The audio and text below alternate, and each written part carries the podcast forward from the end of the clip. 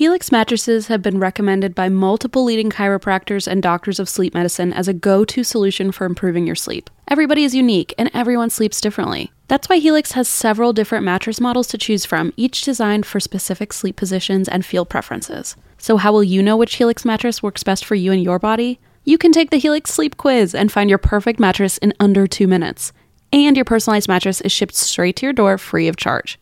Helix knows there's no better way to test out a new mattress than by sleeping on it in your own home. That's why they offer a 100 night trial and a 10 to 15 year warranty to try out your new Helix mattress. Helix is offering 20% off all mattress orders and two free pillows for our listeners. Go to helixsleep.com slash drink. That's helixsleep.com slash drink.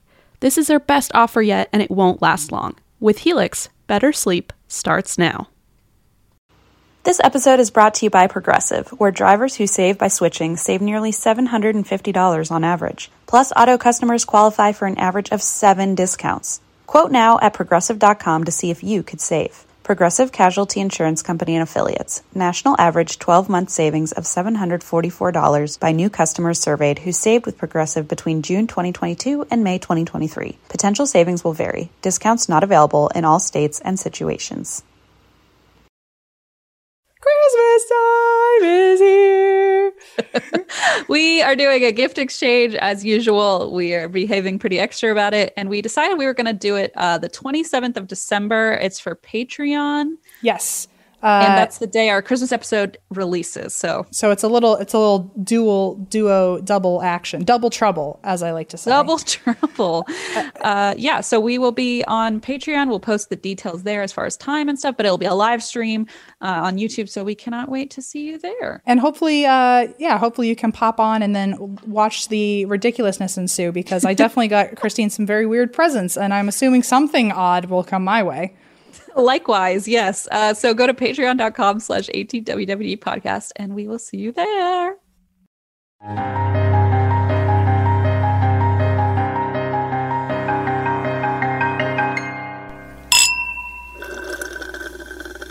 Hello and welcome to And That's Why We Drink, a podcast with Em and Christine. Oh, that was fun. I'm trying to make it more professional. Waited a little too long, I think. I try to it's do never that. too late to be who you want to be. F. Scott Fitzgerald. Oh, oh, wow! You My really stepmother are... has that embroidered on a pillow, so I memorized it. Okay. What do I have on any? I don't think I have anything fun on pillows. You have a picture of Geo on a pillow, so I that's, think that counts. Okay, that's fair. I actually that's have inspiring. I have a lot of things with your dog's face on it, who doesn't yeah. even live in on this side of the country anymore, by the way. Yeah, the embarrassing part is I buy them and then like make you put them in your home, so it, it's quite embarrassing. But oh, you know, and I graciously accept with open arms. So thank you. anyway, how is Geo? Now we. I'm sure a lot of people would like an update on him. Oh my goodness, um, he's well. Oh my god, I haven't even told you this. We literally hired a dog trainer uh, here in Wow, you really it, are becoming a totally different person. Right it's it's hardcore because I'm eyes. it's it's I'm desperate because I mean he's here right now because we're recording too late in the day to put him in daycare. Okay. Um, so anytime anyone comes over, we have to put him in daycare. Even if it's like my dad, like he's just What's, so bad with people. What, what he, does he do? He just like barks and gets territorial and like tries to get them out the door and like loses really? his mind. Yeah, it's only people he like really knows he's fine with, but I think after moving to a new house he's gotten like more oh. sensitive. I don't know. Um I, I don't know, but it's just like driving me crazy. If anytime the mail comes, as you know, it's like a you know, mail was always a, a, big t- a big moment for the whole house. yeah, and like now that we're getting packages for you know instead of like Instacart or whatever I'm doing, like uh, things are coming to the front door, and like I'm like after Corona, how am I supposed to have like anybody over ever? A or sure. like how am I supposed to? It's just a nightmare. So we hired a dog trainer who came two days ago, and today is the first day of like training, and I'm already so bad at it because he's not oh, allowed really? to be on furniture for like two months to kind of like establish a they're like he's the alpha in this house and you need to like That's reestablish. For damn sure. I was like he is and Blaze was like Christine. well, he's a Scorpio, so let's start there. I yeah, I was like he's the alpha in the world. The so universe, it's not like yes. just me. Um, but yeah, so we're doing all this training. We have like I have like a three page notebook or three page list of um like every day we're supposed to do training, doorbell training, knocking training. Like I mean, it is a whole like stranger training where I'm supposed to have my dad come over and like give wow. him treats. I mean, Uh, it's just a lot. So anyway, he's fine, but like if he barks during this, please know that I'm trying my best to get rid of it. It's like having it's like having a toddler. I get it. It's okay. I, yeah, I m- people don't like when I say that because like I'm sure having a toddler is a whole different. Ball- I'm I know having In a toddler is a whole terms of different volume. volume, they're the Volume same wise, it's a lot. It- vol- okay, in terms of interruptions of like recording a podcast, they're very probably similar. So I uh, I gotta tell you, it's probably my fault. I probably should chip in with your trainer. I, I think I really I started the the curve with that popcorn. oh yeah, I sent you a uh, a bill. A bill, already. great. Okay, I It's I in a it geo envelope with his face on it. I gave it to Eva and said get rid of this. Um, that's probably what happened. Uh, how how are you doing? Are you doing well? Oh, I'm fine, Em. Thank you for asking. I am uh, finishing up all your Christmas gifts and wrapping them, and they're right behind the computer, so I can't show you. But I'm very excited. I'm gonna so mail them out close to seeing them. Ooh! Oh, by the way, everybody, this comes out uh December what? Like the week of Christmas. Yeah. So we decided to do. We needed some extra prep time, so we're doing like our quote unquote real holiday special next week, if that, if you can even call it that. Um, so I have something planned for that, or like a fun story, but um, just in case anyone's wondering. Cool, yeah, man. How are you? I miss you. Ah, I miss you. I, I wanted to tell you, I, if, if you'll indulge me. Um, Please, so- always. So this, uh, and we're allowed. We don't need to make this weird. We're allowed to just have a casual, normal conversation. Okay, I'm gonna take my antidepressants while you tell the story, just in case in case the camera comes back to me. That's what's happening. I just want to warn if, if people are like, was "Why is Christine popping pills?" It's I was it's like, norm. "Damn, Christine, what I'm about to say is not that bad." I need to I need to like bolster myself for your Well, story. I, I appreciate that. So, uh, for those of you who know, by the time so this comes out on the twentieth, and as we're saying this, it already happened a few weeks ago, so probably like a month ago. You probably saw on my Instagram that I lost my gammy, and uh, so today and yesterday because it got split up. Uh, yesterday was the memorial service, and then this morning at 6 a.m. here, thanks, Gammy. Uh, it was uh, it, uh, Keeping was- you on your toes. It was the uh the wake or no yesterday was the i don't I, this was my first funeral i don't know what's going on but today was the burial oh, I see. I think that's. Oh, yeah. I don't know. Forget it. Yesterday was like the open casket experience yesterday Experience. the ex- trademark. it was an experience and you then, need to buy a special priority ticket. and then, and then uh, today was like the mass and the burial so uh three days ago when by the time you're listening to this three days ago december 17th would have been her 80th birthday Oh, and uh, for those of you, I appreciate everyone saying very wonderful, kind things to me when I first lost her. Um, she was the best woman in the entire world. She was the Mm-hmm. best grandma. If you're thinking in your head, oh, okay, well, you haven't met my grandma, you're still wrong. My grandma, this was the coolest gammy in the whole world. I'm conceding this from n- day one, zero. I'm conceding this to you. well, I know it. she she was just the. It was the thing that was the weirdest because it was, well, techno. Hang on a second. Let me just get through this whole story. I like how M starts yelling at everybody, and it's like you have the stage and the microphone. I'm literally like, everyone, calm the fuck down. give me a minute. Jeez. Well, so she, uh, just so everyone knows, because I, I don't know if anyone is asking this to themselves, but so she ends up uh, passing from COVID. Um, She had, she was the one that I've discussed before who had uh, pretty gnarly Alzheimer's. Right. And um, I'm really lucky that when we were in New York last year, I got to see her, or maybe it was two years ago now. I got to spend one last real day with her, and that was very delightful. And uh, so she was already, I think, on her way out. She had not been doing great, and then she got COVID, and the nurses called us and said uh, she's not going to make it through the weekend. So this is the time for everyone to call her through a speakerphone and say your goodbyes.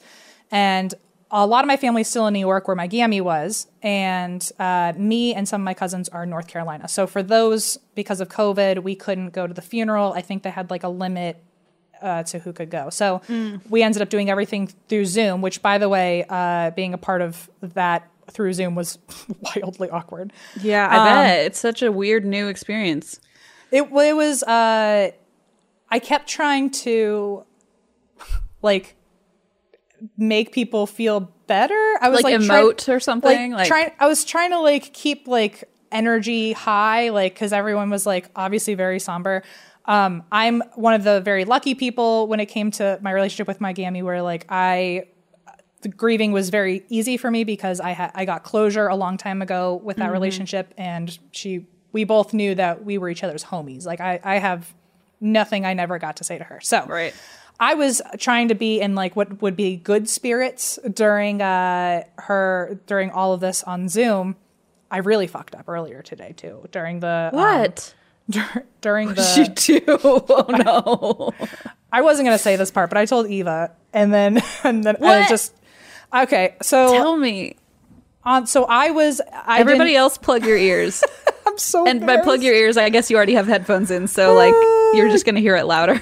Gammy. I'm so sorry if you can hear What me right now. happened? I I was trying to like not necessarily keep things light and that like I wasn't taking this seriously. I was just trying to be course. more jovial. One of the things that everyone knew about my Gammy is that she was just such like she walked in the room and she was always the smiliest, happiest. Yeah. Like her laugh, the the one thing I'm gonna miss the most about her was her laugh because it was just like you'll never hear anything like it again. And uh, the thing that was so weird for me at the during this wake was that like she wasn't smiling. Like she didn't look like herself, not because she was dead, but because she wasn't smiling. Um, and so just I was trying to like kind of keep spirits high because I know that's what she would have wanted. And if it were a wake for someone else, she would have or a, a mass or funeral, she would have done the same thing. So I was like, okay, for Gammy, I'm going to try to be the more uppity person. Other people are grieving more than I am, so like I'm going to be that that energy. And my cousin came up to me on Zoom Oh. I was on I was on Zoom and then my cousins from North Carolina were also on Zoom. And they my uncles were doing a great job of like kind of leaving the laptop like on a pew in the church and then like leaning it against like uh something else during the the memorial service. And so uh they left it running so we were just kind of almost sitting with the audience or the audience, yikes, our family. And uh, oh my god! I, Em, I didn't even realize. I was like, "What about?" Oh God, we're the worst. technically I was an audience member. Um, yeah. But so uh, one of my cousins came up who like isn't handling it very well, and uh, he was like, "Hey, how are you doing?" And like, and I was in my room at six in the morning, and uh, I said. I was like, well, if you told me a year ago that I wouldn't wear my, I wouldn't wear pants to my grandma's funeral, I, would- oh.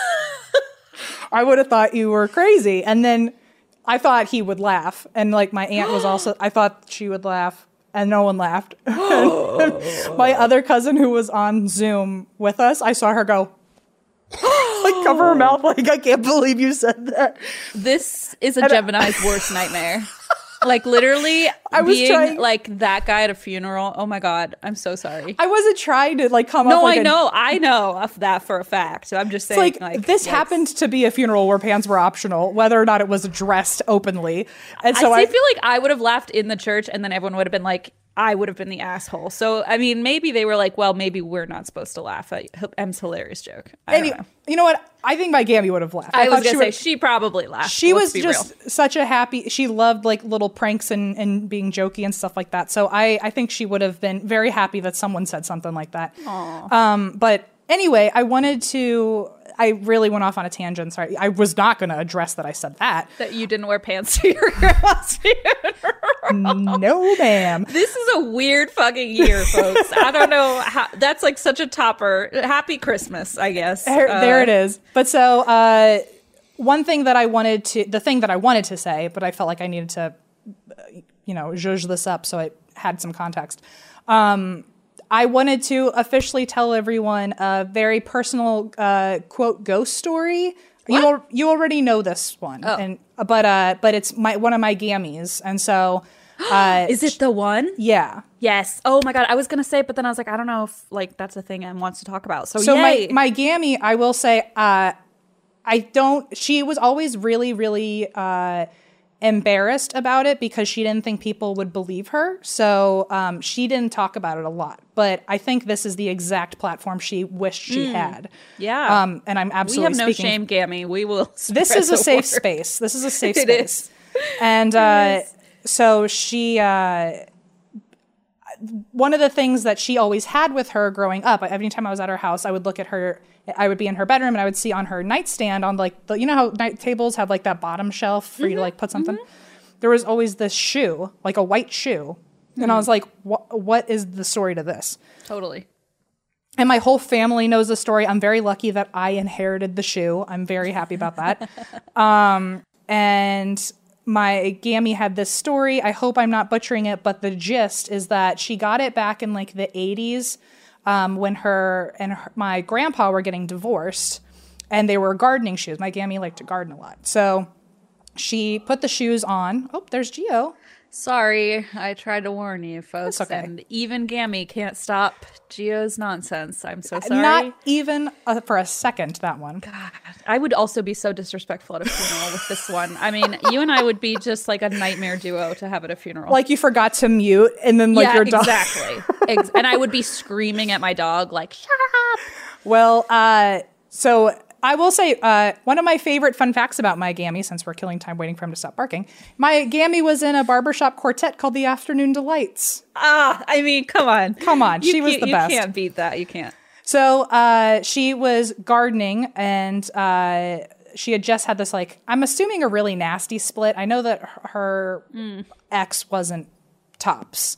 Um, Well, and I think it was so much harder back then to Sure. go through a divorce, even even for our parents' generation. and they got married real young. I think like when she was like 18 or something. Oh, so wow. she, even if it was like not the greatest relationship, it was all she knew. So I think she was really scared.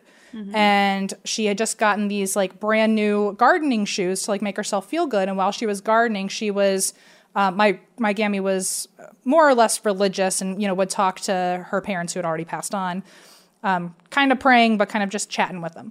Was she Christian? she was Catholic, yeah. Catholic, yeah. So my uh, while she was gardening, she was talking to her mom, who she was really close with, um, and she was like, "Mom, I'm just really scared. I just want this to you know work, and you know I want to know that I'm going to be okay, and that you're looking out for me, and you know I just I just need a sign that you're here with me, and I'm I'm not alone."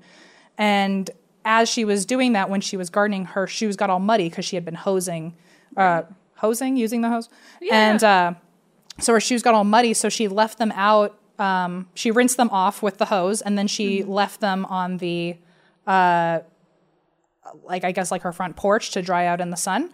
And she went to bed. The next day, she went to go get her shoes, and in one of the shoes, there in the dried mud that was left, it embedded itself into her shoe.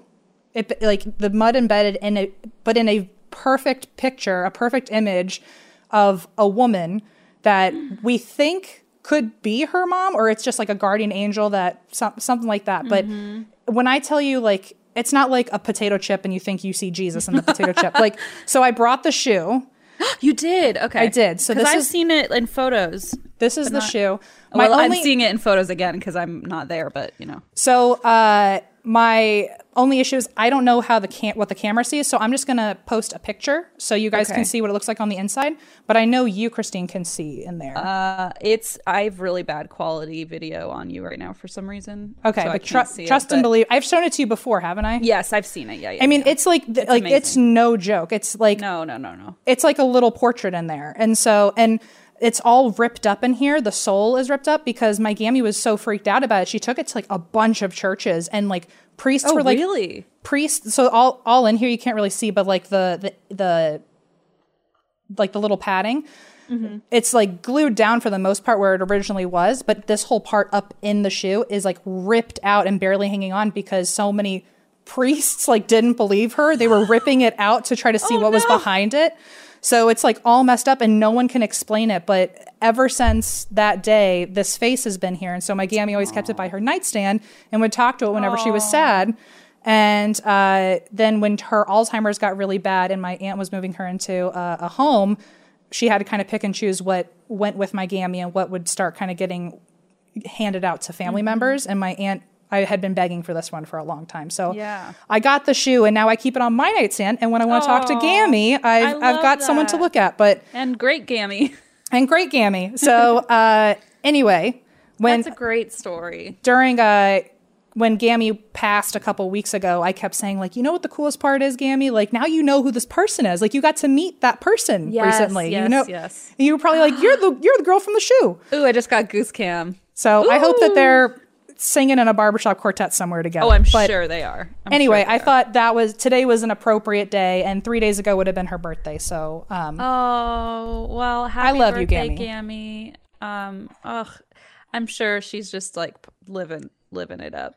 oh, she's having a blast. She was such a social butterfly. She probably hasn't even caught up with everyone yet. So, Yeah, and he was like, "Oh, she didn't visit me," and I was like, oh, "She probably has a lot of people to talk to. She's so busy as hell. She She's- might come back later." she'll she'll pencil me in in 30 years. Especially since you've had closure, she's probably like, "There's plenty of people who didn't get closure with me. I'll see them real Well, quick." also, so by the time she was born, her parents had had three other babies, and they all died before she was born. Oh no! So she's got like three whole brothers to like catch up with. So Oh my God. She's got a she's got a whole slew of people that's like on a to do list right now. So I'm okay with not getting uh, a sign from her yet, but at some point I'm going to get impatient, Gammy. So wherever you are, hurry up. oh, By now, you've probably heard about Burrow, a new kind of furniture company known for timeless designs, durable materials, and details that make life in your space easier. Last year, they brought their expertise outside with the launch of their outdoor line, which I love, and now they're adding more must have pieces to the collection. For example, Dunes offers seating, dining, and lounger options, while Scout is a new folding chair upholstered in a chic woven fabric. And I think I'm going to get two of those for the balcony. Blaze and I love to sit out there in the evenings after Leona goes to bed. And I love the idea of having a good looking, but also extremely useful and comfy place to sit outside. Made of durable materials made for all seasons, weather resistant teak, stainless alloy, and quick dry stain resistant cushions with easy assembly and disassembly, this is the perfect thing for your outdoor space. They also just launched a new standing desk, Copilot, with adjustable height, a durable scratch resistant body with built in storage to make working at home easier than ever. I'm in the market for a new desk, um, so this is definitely going to be my next bookmark. And of course, there's Burrow's legacy seating collections like the Nomad and Range, now available in new colors. And Em and I, that's like the only piece of furniture I think we actually share is our Burrow sofa in the podcast department. Love that thing. And that's why We Drink listeners can get 15% off their first order at burrow.com slash drink. That's burrow, B-U-R-R-O-W dot com slash drink for 15% off. burrow.com slash drink. It feels very fitting that Juniper is currently sitting on my lap uh, because we all want our cats to be healthy and happy because when they're happy, we're happy. But because we're not mind readers, we don't always know when they're unwell. And in my experience, cats are not the most, you know, open when it comes to sharing their woes. And there goes Junie. Literally jumped right off me. So helping us keep tabs on our cat's health is just one reason you should use Pretty Litter. Pretty Litter's ultra absorbent crystals trap odor instantly. No more cat bathroom smell, thank God. Pretty Litter's super light crystal base also minimizes mess and dust. Plus, the crystals last up to a month, which means less scooping and fewer trips to the garbage can for Blaze, because that's his job. Here's the coolest thing about Pretty Litter it changes colors to help monitor early signs of potential illness in our cats, including urinary tract infections and kidney issues. And Pretty Litter ships free right to your door in a small, lightweight bag. Pretty Litter has changed the game. The litter box is right near Leona's room, and so it is very delightful to not have that litter smell all the time when she's taking a nap. Plus, we can rest easy knowing that Juniper and his little kidneys are healthy. Pretty Litter helps keep tabs on my cat's health and keeps odors down. You and your cat are going to love Pretty Litter as much as we do. Go to prettylitter.com slash ATWWD and use code ATWWD to save 20% on your first order. That's prettylitter.com slash ATWWD, code ATWWD to save 20%. prettylitter.com slash ATWWD, code ATWWD. Terms and conditions apply. See site for details. Anyway, that's my my thing. I'm sorry that went longer than I wanted. but no, no, it's a beautiful story, and um, I'm very sorry again for your loss. I know that you're it's doing okay. fine, but you she's know. I'm doing fine. She's doing fine. And uh, I love you, and I love your Gammy by extension, even though I never got to meet her. she would have loved you. She would have gotten. Oh, God. she would have gotten such a kick out of you. Uh, she would have been like, "This one's a dynamo." Um, So what's wrong with this one? She probably would have said. My Catholic grandma also said that a lot, so it's fine. I'm well, it. she I think she would have liked you a lot. So anyway, uh, that was just a little shout out to her. So um, my story this week, uh, I want to get through it because I know you said that yours is long. So I want to make sure that I give you ample time. So um, mine is kind of a connecting story to last week, the Fox sisters that I covered. Got it. So um, this happened within six years of the Fox sisters story, and this is the story of the Davenport brothers. Oh gosh, I didn't know those people existed. They sure did. So they were more siblings that were instrumental in uh, spiritualism, not as accidentally, but uh, I think it blew out of proportion for them as well. I think they they didn't mean for it to get as wild as it did. So, um, the Davenport brothers, there were two of them. One's name was Ira. Is that the name? I R A. Okay. Ira Davenport. Like Ira Glass. Hmm. okay. Ira. You're like, uh, Ira. Ira Glass. yeah. Why don't I know what that is? Oh, he's uh sorry, I did I couldn't tell by your face. He's the host of This American Life, who works for NPR. Well, I said I said mm because I know that name, but then I was like, why can't I put a face to it? Yeah, oh, it's it, it's such like a I feel like Anyway, he did he does uh he was like an OG podcaster basically and he worked for works for NPR and did does This American Life and he, Gotcha, he's, a very gotcha. recognizable voice, I guess. it's uh really telling that I don't listen to those shows apparently. Okay, so Well, uh, he's the only Ira I can think of, so uh, Ira and William. I know a lot of Williams. Okay, so Ira and William Davenport. And so their family, this is also weird. They were not too far away from Hydesville, New York, where the Fox sisters were. Oh. So a lot of people think that there's no way they didn't hear about the Fox sisters, and maybe the Fox sisters inspired what happened with them. Sure. So their dad was uh, in the police force. He was a detective, and uh, he taught his kids. I don't know why his dad had this interest, but he taught them all about like, like kind of little illusions, like specifically rope magic tricks. Oh, that's fun. Um, I think That's a they're very dad thing, I feel like. yeah, or uh, maybe it started with like, here's how to tie a knot, and then it just became Or like, the thing where you do like a, a quarter, like like little sleight of hand stuff. Yeah, so he apparently was really into that stuff and taught his kids. And um, so the kids would try these tricks at home. And apparently it's kind of it's kind of muddled, but uh, they ended up getting the kids ended up getting so good at these magic tricks that uh, their parents believed they like there was no way they could have not been doing it without being powerful. Oh, they got, got, like- bigger than dad. They got bigger than dad to uh, like kind of uh, a wild point. Um, Okay. Like, so Houdini himself uh, referred to their mother, okay, fucked up Houdini, called their mom a simple woman, easily Okay. misled. okay. Then again, kinda, because she straight up just believed her children had magic powers. So, I mean, you and I are going to believe our children have you and Okay, like you're think right, about right, this. right. You've literally said the second your future child says like, "Oh, there's a person or an imaginary friend," you're going to think it's like a- full demonic force. but you want to know why? Because I'm a simple woman who is easily misled. So you can back off. Houdini, Uh, you asshole. So uh, what I think the the way that the story started was they were doing these illusions, they were getting better at them, and then uh, I think they probably heard about the Fox sisters. There's also a different storyline that says that the father was kind of getting into like spiritualism because of the Fox sisters himself. Anyway, they it influenced their house in some way where the kids were like, "Oh, we should try table rapping and table knocking, knocking and and see what happens." So they started doing these table sessions and trying to do their own séances. Um and like as preteens, like just little kids. Apparently they were accidentally really good at it.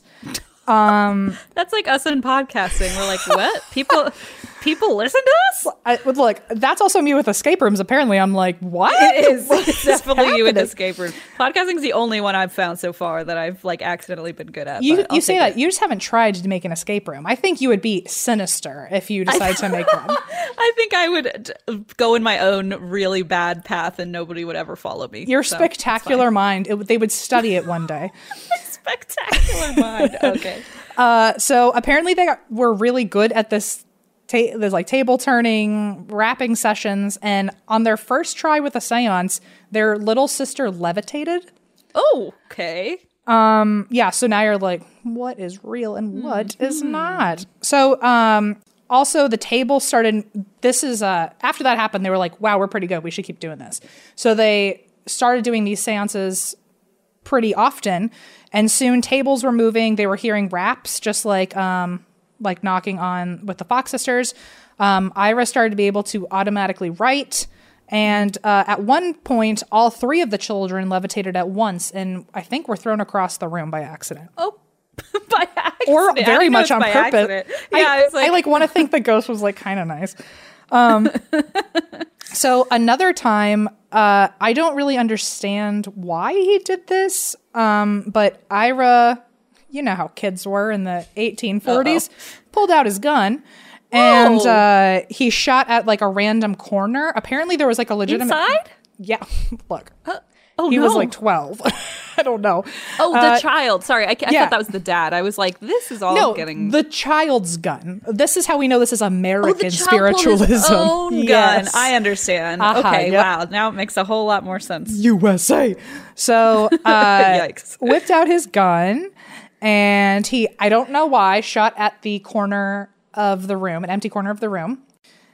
Apparently, there was a reason to that. I, for the the reason is beyond me. The reason Um, is he was 12 years old. Okay, Like- that might be like- it too. Period. End of story. Uh, and as he fired the pistol, the second that he fired, and there was like kind of a flash from the explosion, um, all of a sudden the gun had was in that like not even a split second, like split split second. Um, all of a sudden the gun was taken out of his hands, almost like in slow motion. The gun was taken out of his hand, and he saw a human figure in the corner holding his gun and smiling at him. And then when the flash left, all of a sudden that figure was gone and the gun dropped to the floor. Oh, okay. That's weird. I don't even know what to make of that. I don't either. It was like an apparition that was like a minis, um, like millisecond away from like keeping you from firing a gun, I guess. Yeah, I was gonna say, but it didn't work. Or, or, And also, why was he not even- smiling? and why was he standing Ew. where the bullet was gonna go? Like, come on now. Yeah, I feel like it, that that would be an excuse. Like, oh no, I didn't shoot the gun. My imaginary friend did. But like, he didn't even use that as an excuse. He's like, no, I shot the gun. It's like I shot it. My imaginary friend pulled it away from me because he's a square. What a rude. Yeah, exactly, exactly. Uh, so apparently, in that moment, they also had this this realizing, this knowledge, this re- some sort of epiphany that the figure that they had seen was John King, who was their self-appointed control. So when we've talked about seances before, a control is almost like a spirit who comes down and is like there to be the translator for all the other spirits. oh right, okay. Did you know Fast Growing Trees is the biggest online nursery in the US with more than 10,000 different kinds of plants and over 2 million happy customers in the US? You can grow lemon, avocado, olive, or fig trees inside your home on top of the wide variety of houseplants available. Fast Growing Trees makes it easy to order online, and your plants are shipped directly to your door in one to two days. And along with their 30 day Alive and Thrive guarantee, they offer free plant consultation forever. I am so thrilled that we are working with Fast Growing Trees. I spent about an hour and a half on the website trying to decide what I would love to order from their products. They have so many options and you can actually filter it by zones, by growing zones to make sure, you know, it'll work in your garden. Um, they have everything from massive privacy shrubs and trees to very, very specific flowers. I actually ended up ordering a lilac shrub for my garden. I recently discovered how much I love the smell of lilac. And so I thought, you know what? Perfect chance. Why don't I get some lilac growing in my yard? I think it's going to smell beautiful. And I also got my mom a little lavender plant as an Easter present. Right now, they have some of the best deals online, like up to half off on select plants. And listeners to our show get an additional 15% off their first purchase when using the code DRINK at checkout. That's an additional 15% off at fastgrowingtrees.com using the code DRINK at checkout. Fastgrowingtrees.com code DRINK. Offer is valid for a limited time. Terms and conditions may apply. You know, when you've got the holidays, the new year, and then all of a sudden it's sort of back to the grind, especially if you run a small business, it can be really hard to get back into the swing of things. But stamps.com is here to make that a little bit easier for you. Stamps.com streamlines all your mailing and shipping to turbocharge your operational efficiencies. For 25 years now, stamps.com has been indispensable for over 1 million businesses, whether they're mailing out checks, invoices, legal documents, books, podcast branded koozies, maybe that's just us, or anything else. Get access to the USPS and UPS mailing services you need to run your business right from your computer anytime, day or night. No lines, no traffic, no waiting. And with rates you can't find anywhere else, like up to, get this, 89% off USPS and UPS, how could you go wrong? We have loved stamps.com for years, not quite 25, but since we started the podcast, which was 2017, and we could not get by without it. I remember there were days where we didn't have stamps.com, those I call the dark ages, and I was hand shipping everything and driving it on my lunch break to the post office. It was all very hectic. Stamps.com, I do it straight from my house, and it makes my life a trillion times easier. Keep your mailing and shipping moving at the speed of your business with stamps.com. Sign up with promo code DRINK for a special offer that includes a four week trial, plus free postage and a free digital scale. No long term commitments or contracts. Just go to stamps.com, click the microphone at the top of the page, and enter code DRINK. Um, so apparently, I didn't know this. I must just be like not hip with it when it comes to spiritualism.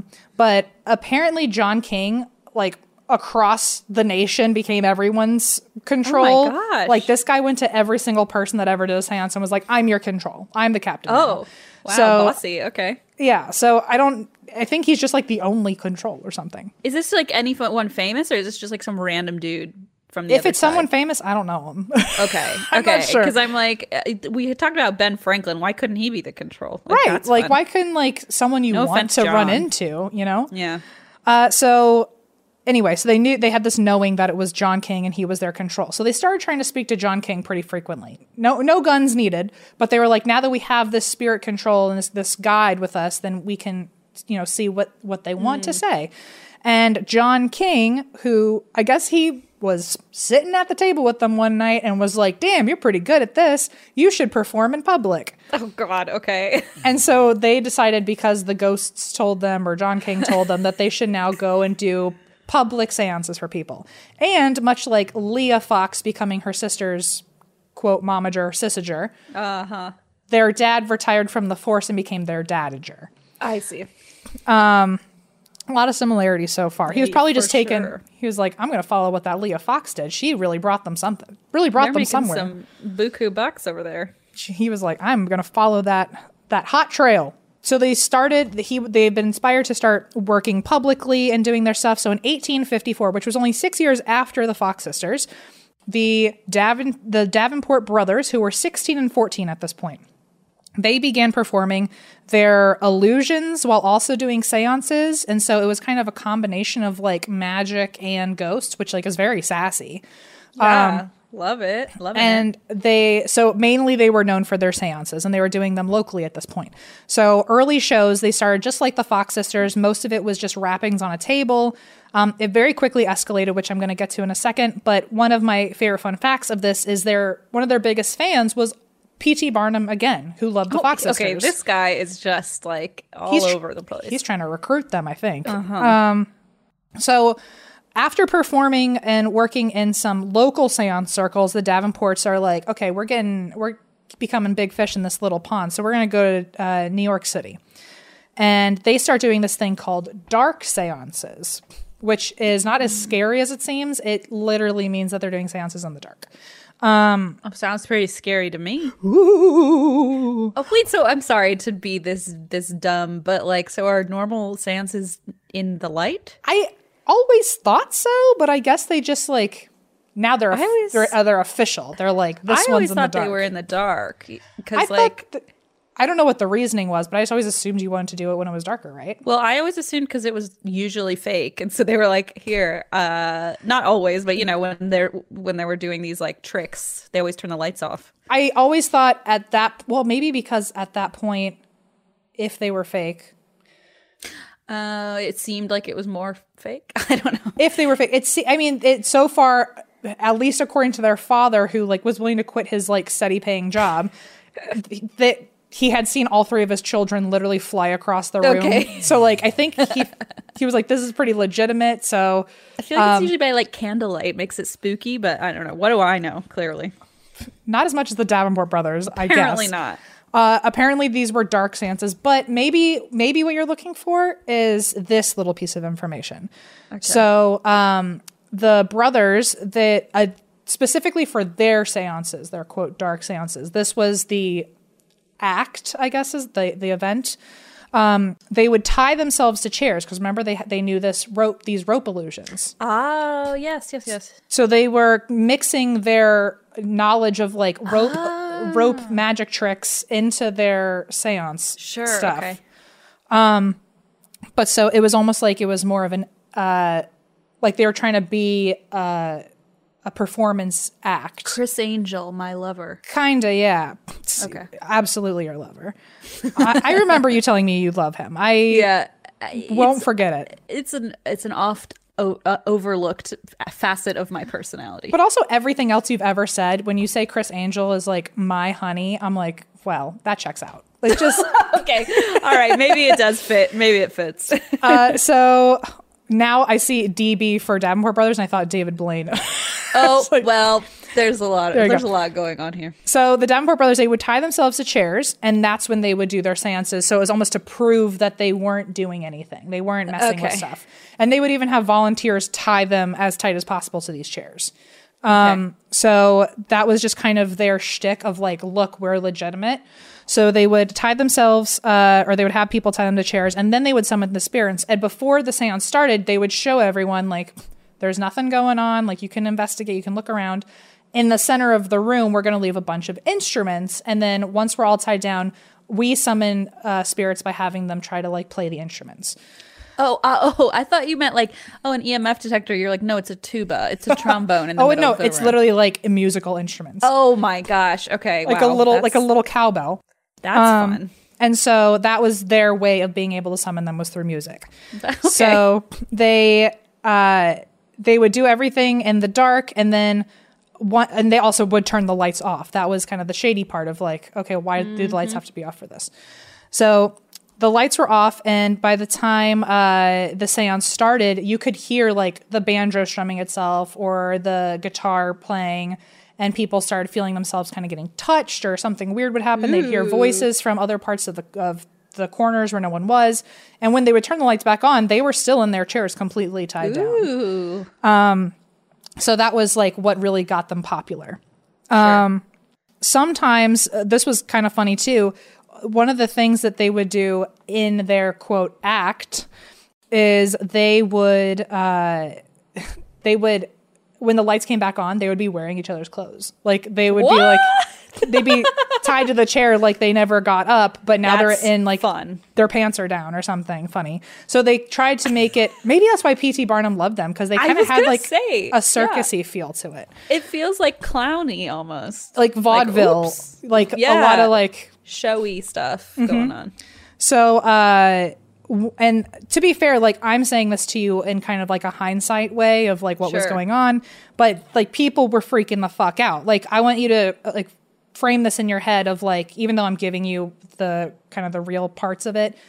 People saw this and were like, "Holy shit!" Like they didn't know it was an illusion act. at Oh all. yeah, and especially if you're getting like touched or feel things like that must be terrifying in the dark. And especially, whether, like- whether it's a ghost or not. especially when the people that are hosting you are strapped down and you know they are because uh-huh. you tied them down and. Yeah. now all of a sudden like they're wearing someone else's coat like what and the a banjo's playing. You're Yeah. like, oh, where did I end up here?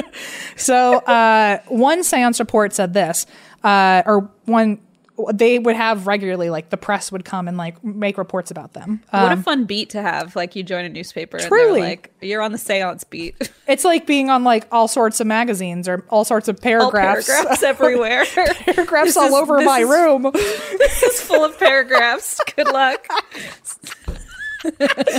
so stupid. We're like, I know we say this a lot, but like, we'd be the worst blank. But like, we'd. I literally studied journalism, but like, we would have just been the worst like spiritualism journalists. We would have been like, absolutely oh, it if would we have been could have if they could have had like a this is just a bunch of paragraphs whatever that article was if if they had that but like ghost edition i'd be like here we go buckle Yeah. up just make Eva write that down the whole time. It was so literally we don't just- even have to write it. it was just eva's notes that's what it was we just talk, right? Wait, that's what's happening. Uh oh. so okay. so in the this is re- making a lot of sense. one of the reports said quote one davenport boy was floated in the air above the heads of those in the room at a distance of nine feet from the floor next Oh. a brother and sister were influenced in the same way and then three children floated high up in the room hundreds of respectable citizens of buffalo are reported to have seen these occurrences so as you can tell from that quote they're also not just doing this uh Yeah. the sitting in the chair thing, they're also now adding levitation to it. And then eventually start, they started putting like phosphorus uh, chemicals or something. They started painting items in advance with all this like uh, glow in the dark stuff, basically, so that you would see these items and like the musical instruments like floating on the ceiling and shit. And so Oh my gosh. it was like almost like I think this is your answer to the dark seance thing. It was almost like a light show. So because the lights were off, all of a sudden the music is playing, and now the all of the musical instruments are glowing and flying around the room, and also This is like so wild. also children are like getting levitated. So This is like Cirque du Soleil. it's like Blue Man. It's Blue Man Group. version. Yeah, It's a beta Blue Man group. it's the the Beta Blue Man brothers. Okay, so part of the show beforehand, which like in hindsight we know that this was an act. I usually don't start with telling you guys the truth, but I just don't know how to frame the story properly without. Yeah. I don't know how to give you all the information without just being direct. So I'm sorry. Usually I like to tease you guys, but here we go. So part of the show beforehand was that they had this guy, Reverend J.B. Ferguson, where it, if you're from the South, he's a very famous person, at least in like, I think Nashville or somewhere in Tennessee. oh, I don't know the name. Um, so he he loved them and he's he was one of those people who like was a devout believer like they were legit like the davenport brothers are not doing anything other than just tying themselves to chairs and now ghosts are here. Um, so they asked him to be like a part of their show and he would basically like mc like he uh like he would never get on the stage or anything but it was almost like they kind of planted him. It was like they they found someone who really believed in them, and so they used it to their advantage. And they would always have him in the audience, and and this reverend would just go around and just like s- like be like, guys, they're so real. They're so real. Like you're about to have your mind fucking blown. That's like when we tell our parents to come to the or when, when our parents or friends are coming, we're like laugh so hard that like everyone will think we're funny. You We know? have actually done that at our when we know someone we, we do that often. When we know someone in the audience, we will tell them in advance, like, please God laugh, so at least we hear one laugh. Like even like if it's not one funny, person's laughing, yeah, we'll feel better. you can text me as you're laughing saying this isn't fucking funny, but like I need to hear the laugh. just if even if I know that's my stepdad, just go with it. Please. If you're if you're uh if you're wondering what you should do at our in our audience, if you're like kind of bored and like trying to figure out what to do besides watch us, please laugh. Please fake laugh if you're so bored that you can't laugh for real. You know what hurts my feelings is like Allison's fake laugh is like so much more uh believable than her real laugh because there has been a few times where like I tell a joke and then she literally is just deadpan doesn't care and I and then I'll be like that are my feelings. Can you just like fake laugh so I feel good about it? And then her real laugh I'm like that felt so hearty and real so now I'm nervous about when you actually laugh because you just taught me that you know how to fake laugh very well. I'm Yeah. not good at fake laughing. Me I think. either. I go like ha ha ha. Allison, that's a scary that's a scary power that she has because It now I is very powerful. now I don't know. Um, oh well. So uh, so the Davenport brothers they had the Reverend with them, and he was like hyping everyone up. He was basically like like a live audience hype man. Yes. Oh my gosh. But he also like they weren't like paying him to like to trick anyone. He was deadly believed it, and so that was why they I think used him because they were like we don't even have to lie. Like this guy thinks we're legit. Oh no. And so he went on tour with them for a while too. Like they brought him everywhere they could. And so the brothers were actually eventually, right when they were about to get super big, um, they were caught one day. Okay. One day, uh, someone came to one of their seances and snuck in a lantern, and in the middle of the seance, turned the light on. and uh, it was found out that uh, the brothers were running around the room with instruments in their hands, and what a sight to see! Like, because one of their pants is off and they're just like, I'm holding a banjo. Like, it, It feels like- the strangest. it sight. feels like watching like Dwight and Mose out in the cornfield or something. Like it's just like weird How chaos. do you even explain this to your own mind? I don't know. oh my god! But so apparently they got caught like busted that like okay so you're the ones doing this and then before the lights come on you like shim like shimmy yourself back into the ropes. right. Um, Okay. so Wow. they had been found out and then their reputation was kind of crushed so they ended up moving back home to Buffalo. What do you think the Reverend felt? He must have been like in that moment when he's like, "No, this is crazy," and they turn on the lights. His heart must have just sank. Like, Well, so a bet. So I don't know about him. I would guess the only quotes I found about from him, which by the way were a lot, and they were very in depth and very flowery. They were like love letters. He fucking Oh my loved God. them. I don't think he. I think he was one of those people where like evidence had been thrown into his face, and he was like, "Not true, fake news." he was gonna find a way, like Yeah. fake news it. Yeah, yeah, yeah. Got I- it. he was like, he was like, they just, they're just jealous. They just, they just, they wish they had powers or something. So, okay. Uh, so they moved back to Buffalo, And they continued to hold circles wherever they could, like given that their reputation wasn't too damaged, and they just kind of hung back for a little bit and regrouped. And that's when they were like, okay, we're gonna go back out there. This time we're gonna really rock their socks off. And that is when they created the Davenport Spirit Cabinet.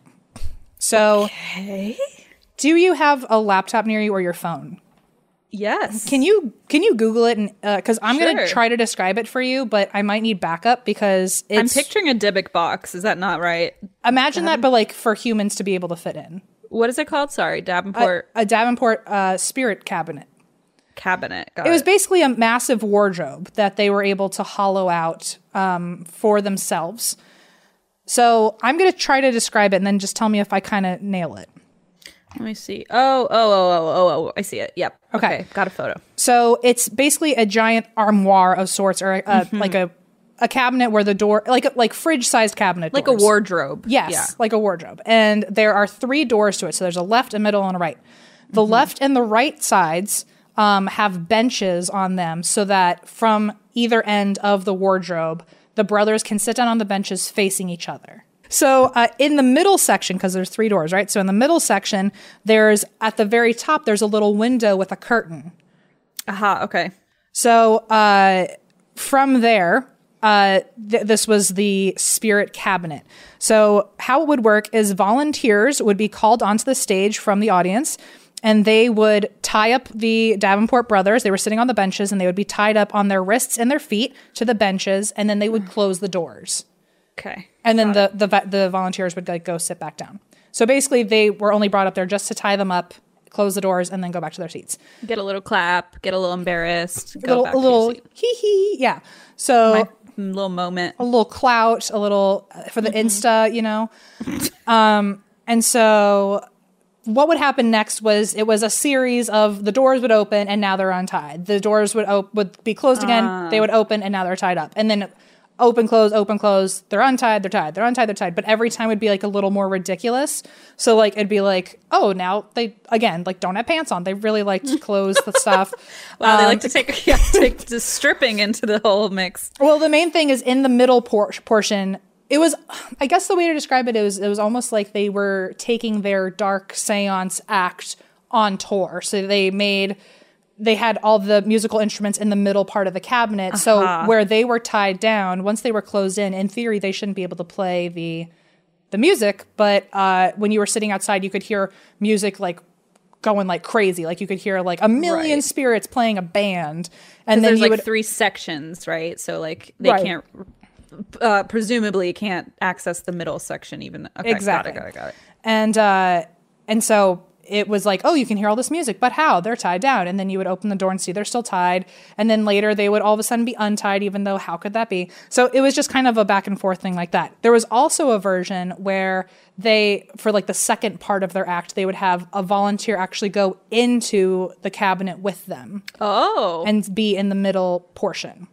Okay. and uh, then usually it ended up being some sort of vaudeville thing where like their pants were down or they had like a, a Can you imagine you're like, oh, I'll get on stage and they're like, hold on, let me unbutton your pants in this dark wardrobe. least- it's like, At least I think it's like a ghost or something. But like, listen, I went up to the Chippendales. Remember, I got called up to Chippendales. do I remember, and- Christine? Ooh, that was. I called a therapist. I remember. so did my brother. I I, I, I, watched oh. Christine basically in a porn. It was. Yeah, it was it was like next level, like the most. Uh, they and It was. I, I will say shower one, right? The shower. It- no, that was the, Lisa got to do the shower bit. I was in the Fifty Shades of Grey sequence, Oh, so right, there were yeah. a lot of uh, devices. Yeah, it was a whole thing, and I want to add because every time I, I feel like I should say this is that I got up there and they were like, th- they were like, you know, we're never actually going to touch you. First, second, like this, the moment you feel uncomfortable or you're like, I don't want to do this, literally just say, you know, no or stop they or were whatever. and, wildly like, respectful. done. Yeah. And they were like, you know, any anytime you feel like I don't want to do this anymore, like just say the word and it's over. They explain like every step of it. And so I was like, they're like, and then we're gonna reach through your legs. And I was like, oh God. I was like, okay. And then I'm like, They my said mom something is like in the audience. They said something like, "Oh, we're gonna bu- we're gonna blindfold you and like Yes. bend Oh you over." yeah, they blindfold you, bend you over, reach through your legs, and I was like, my mom M uh, brother, Lisa, and are in the audience. My I eyes don't even know. My eyes were on fire. I I remember it being like, I, I was I was having an out of body experience where I was like, I can feel the trauma. I can, I can feel, feel, it. like folding into the br- folds of your brain, just like I could I could feel it going into the folds and then going even deeper where I won't be able to remember it until like 20 years from now Like in a violent it in. rage. Yeah. I'm oh, just like yeah, repressed it's just out like of wake up in a nightmare. Yeah. Anyway, so that's what Eva was I- there. Oh, poor Eva, Eva, was there. Oh, poor Eva. When we we, had had, her just- that year, so she was like, okay, It was this is- October and we hired her April, right? no, it was July because this was a bachelor bachelorette. Oh my god, so we knew her for 8 weeks. No, no, we February we hired right around her birthday, March. It was April 18th, homie.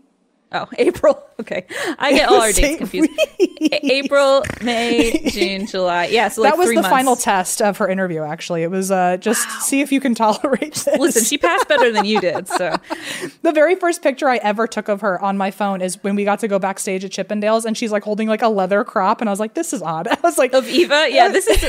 I'm gonna. I just signed a, a, a document that says I'm your employer. This is like probably. it was not. so, I was like, I'm so sorry. I'm so sorry. Oh, what a good Oh, sport. I have heartburn. Um, when you said that guy was in the wardrobe and they took his pants off, I was like, well, I've been there, so Yeah, hopefully they Don't were as uh, hopefully they were as kind and uh, respectful. I, I doubt it, but maybe. I'm glad you had a great experience because I I had to watch it. So I had a blast, especially because I was blindfolded. So I was like, I don't know what they're doing. I'm just standing here.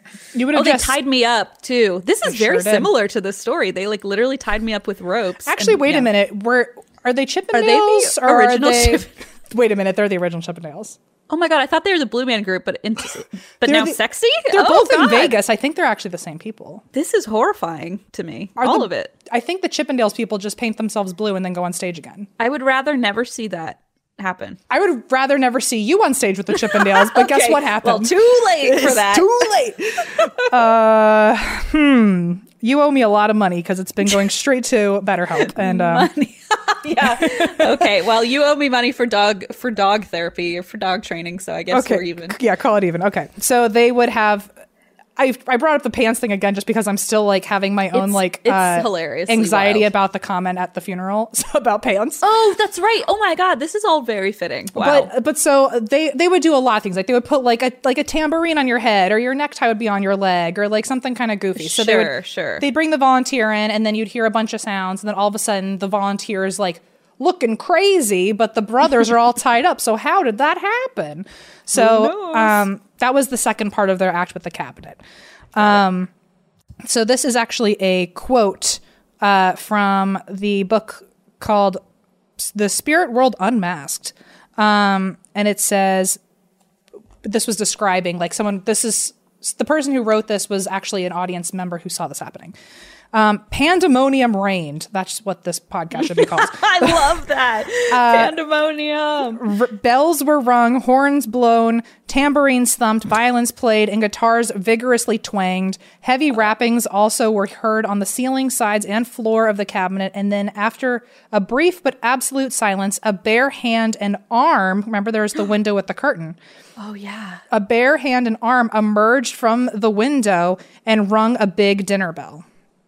Okay.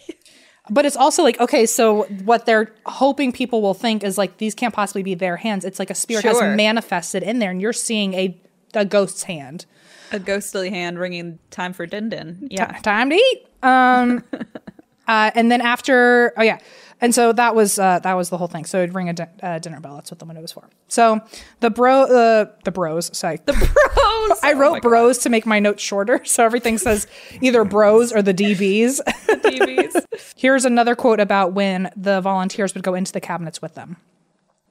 I have at different times seen at least 300 people enter that cabinet, all of whom certified that there was no movement on the part of the brothers. Because that was supposed to be the other part where Oh. you're pulling a volunteer out from nowhere and they can confirm Yeah. for you later, like, all this wild shit happened to you, but we were tied down and we didn't do this. So then it would almost be a word of mouth marketing where they were like, I was in ah. there and like, I don't know what happened because they were Can tied down. confirm. I didn't feel them touch me. Nothing happened. I just all of a sudden had this.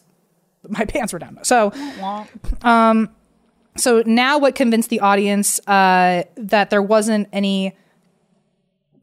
I guess um, like the let's say the the final piece of evidence that they had not been doing anything and they had been tied down this whole time.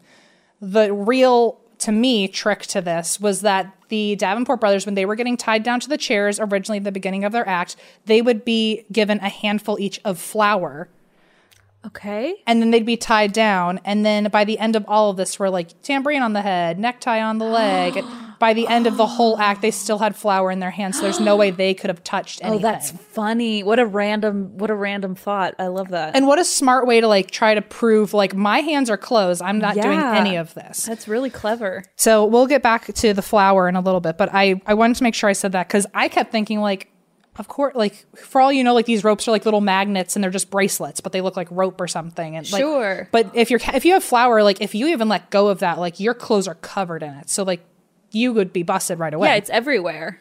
Um, so they would then end each show still holding the flour in their hands. So the audience obviously went fucking bananas for this. So the New York Daily Tribune in 1869 reviewed their work and said, "This arm and these hands may have belonged to the Davenport brothers from like the one from the window." But if they did, the Davenport brothers are the cleverest jugglers of this age, or of any age in which juggling has been known. Like, okay, guy. wow, what a statement! It, it's like it's like us again with the term paper where they're like it's five thousand words, and you're like, juggling has been known. I love juggling because juggling is fun and juggling is spelled J U G G. yeah, do you know how to spell it? Do you know how many centuries it's been around? Me neither, but I thought I'd ask. Yeah. So after the Cabinet Act, the Davenport brothers would then hold a séance like their old routine, where they now were using phos- uh, phosphorescent oils on the instruments, so they were floating around. So you kind of got an act where they were in the cabinet together, then an act where a volunteer joined, and then an act with this with the the music instruments everywhere. Wow. So here's the real question that like if I knew how to have um, phrased this story differently, we would be having a different conversation. Here's here's the big question I was going to ask you.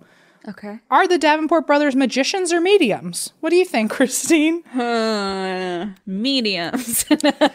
I personally think they might have had a little bit of help with magic. I think they're kind of like future TLC stars, you know, or They- like a Like a Penn and Teller kind of thing. yeah, yeah, like some sort of uh, TV show where they really try to trick you that they're, you know, that they're magical, but they're just really good at. Actually, isn't that a Penn and Teller show?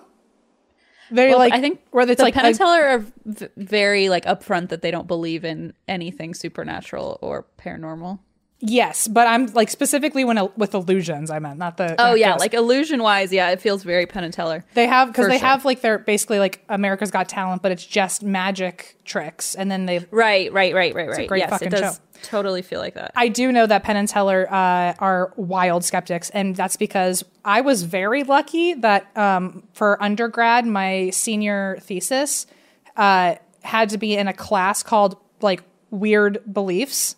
It was literally just Love that, Lucky. and it was literally my teacher who's a massive skeptic was just ripping apart ghosts the whole fucking time What every class? every uh cla every chapter was a different like weird phenomena like near death experiences or this is this And- Debunking. and, he just debunked it the whole time but our entire class like when we had to watch like educational videos about like our we had to watch Penn and Teller oh, because I uh, like it's so funny because I have a weird connection to them too. Because when um, so Lisa knows them really well, and so when I was in Vegas on the way, not for Bachelorette, that was a whole another experience with Lisa. But when Blaze and I were driving to LA, we were in Vegas for a night, and Lisa was like, "Here, I'll get you tickets to the Penn and Teller show," and we went. And the whole time, I was like because he was like i want to be very clear that like i think you know people are taking advantage when they're doing like cold readings. Like he was very upfront about being a Sure. skeptic.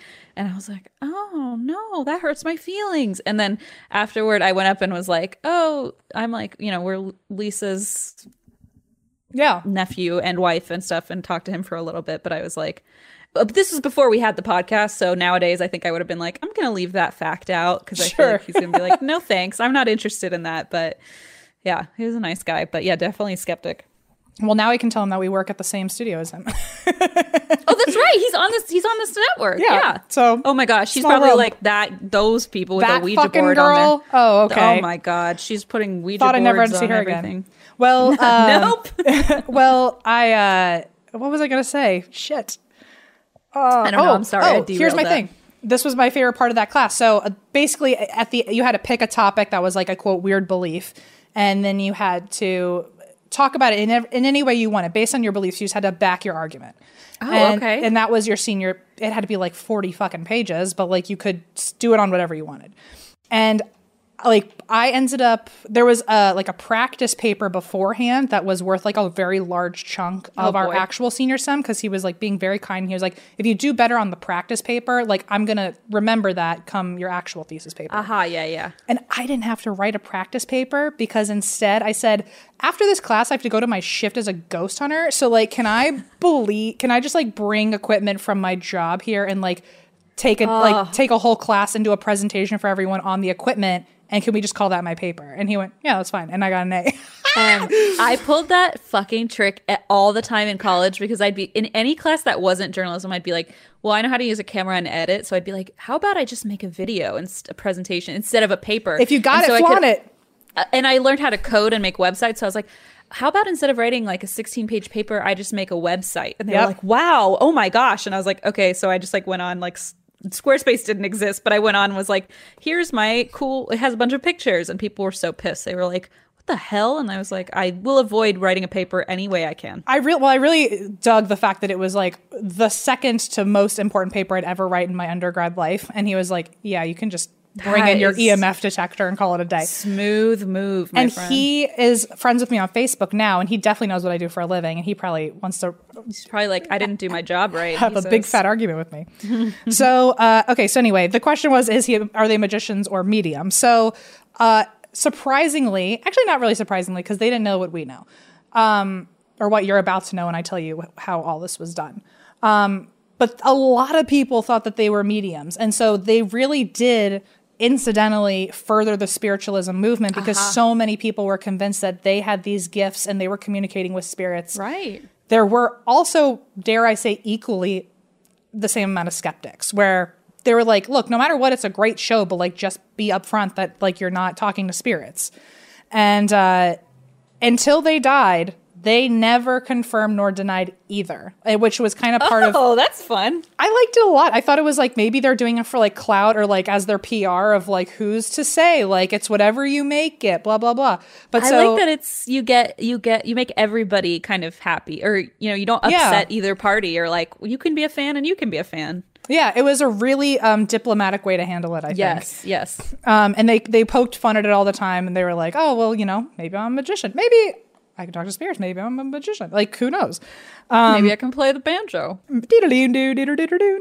So, um, so that being said, their decision to neither confirm nor deny spiritualism, uh, because it would that question was always attached to like if you are all if you are a medium, then you're confirming spiritualism is like a real movement we should pay attention Right. to. So it was not just that they were covering their own asses, but they were like also making people question and consider this movement. I see. Um, And then the Civil War hit. Yikes. Um, It wasn't good for many people. Um, no, no, certainly not. and because so many people were out fighting or like, you know, they were, are now, you know, nobody was around, they ended up losing a lot of ticket sales because people weren't home anymore. Um, and so, or people like didn't want to go out and buy tickets to this kind of stuff. Like they had other priorities they needed to pay attention to. So since their numbers were dwindling, they were like, well, where else could we go for spiritualism? Like people who are believing this kind of stuff and we could almost like kind of put the veil over their eyes. And they're like, let's go to Europe because there's like Sir Ar- Sweden. There's an opera singer. Remember? there is. She's I was a- waiting for you to say Sweden. I was like, she's No. still over there. That is actually very funny.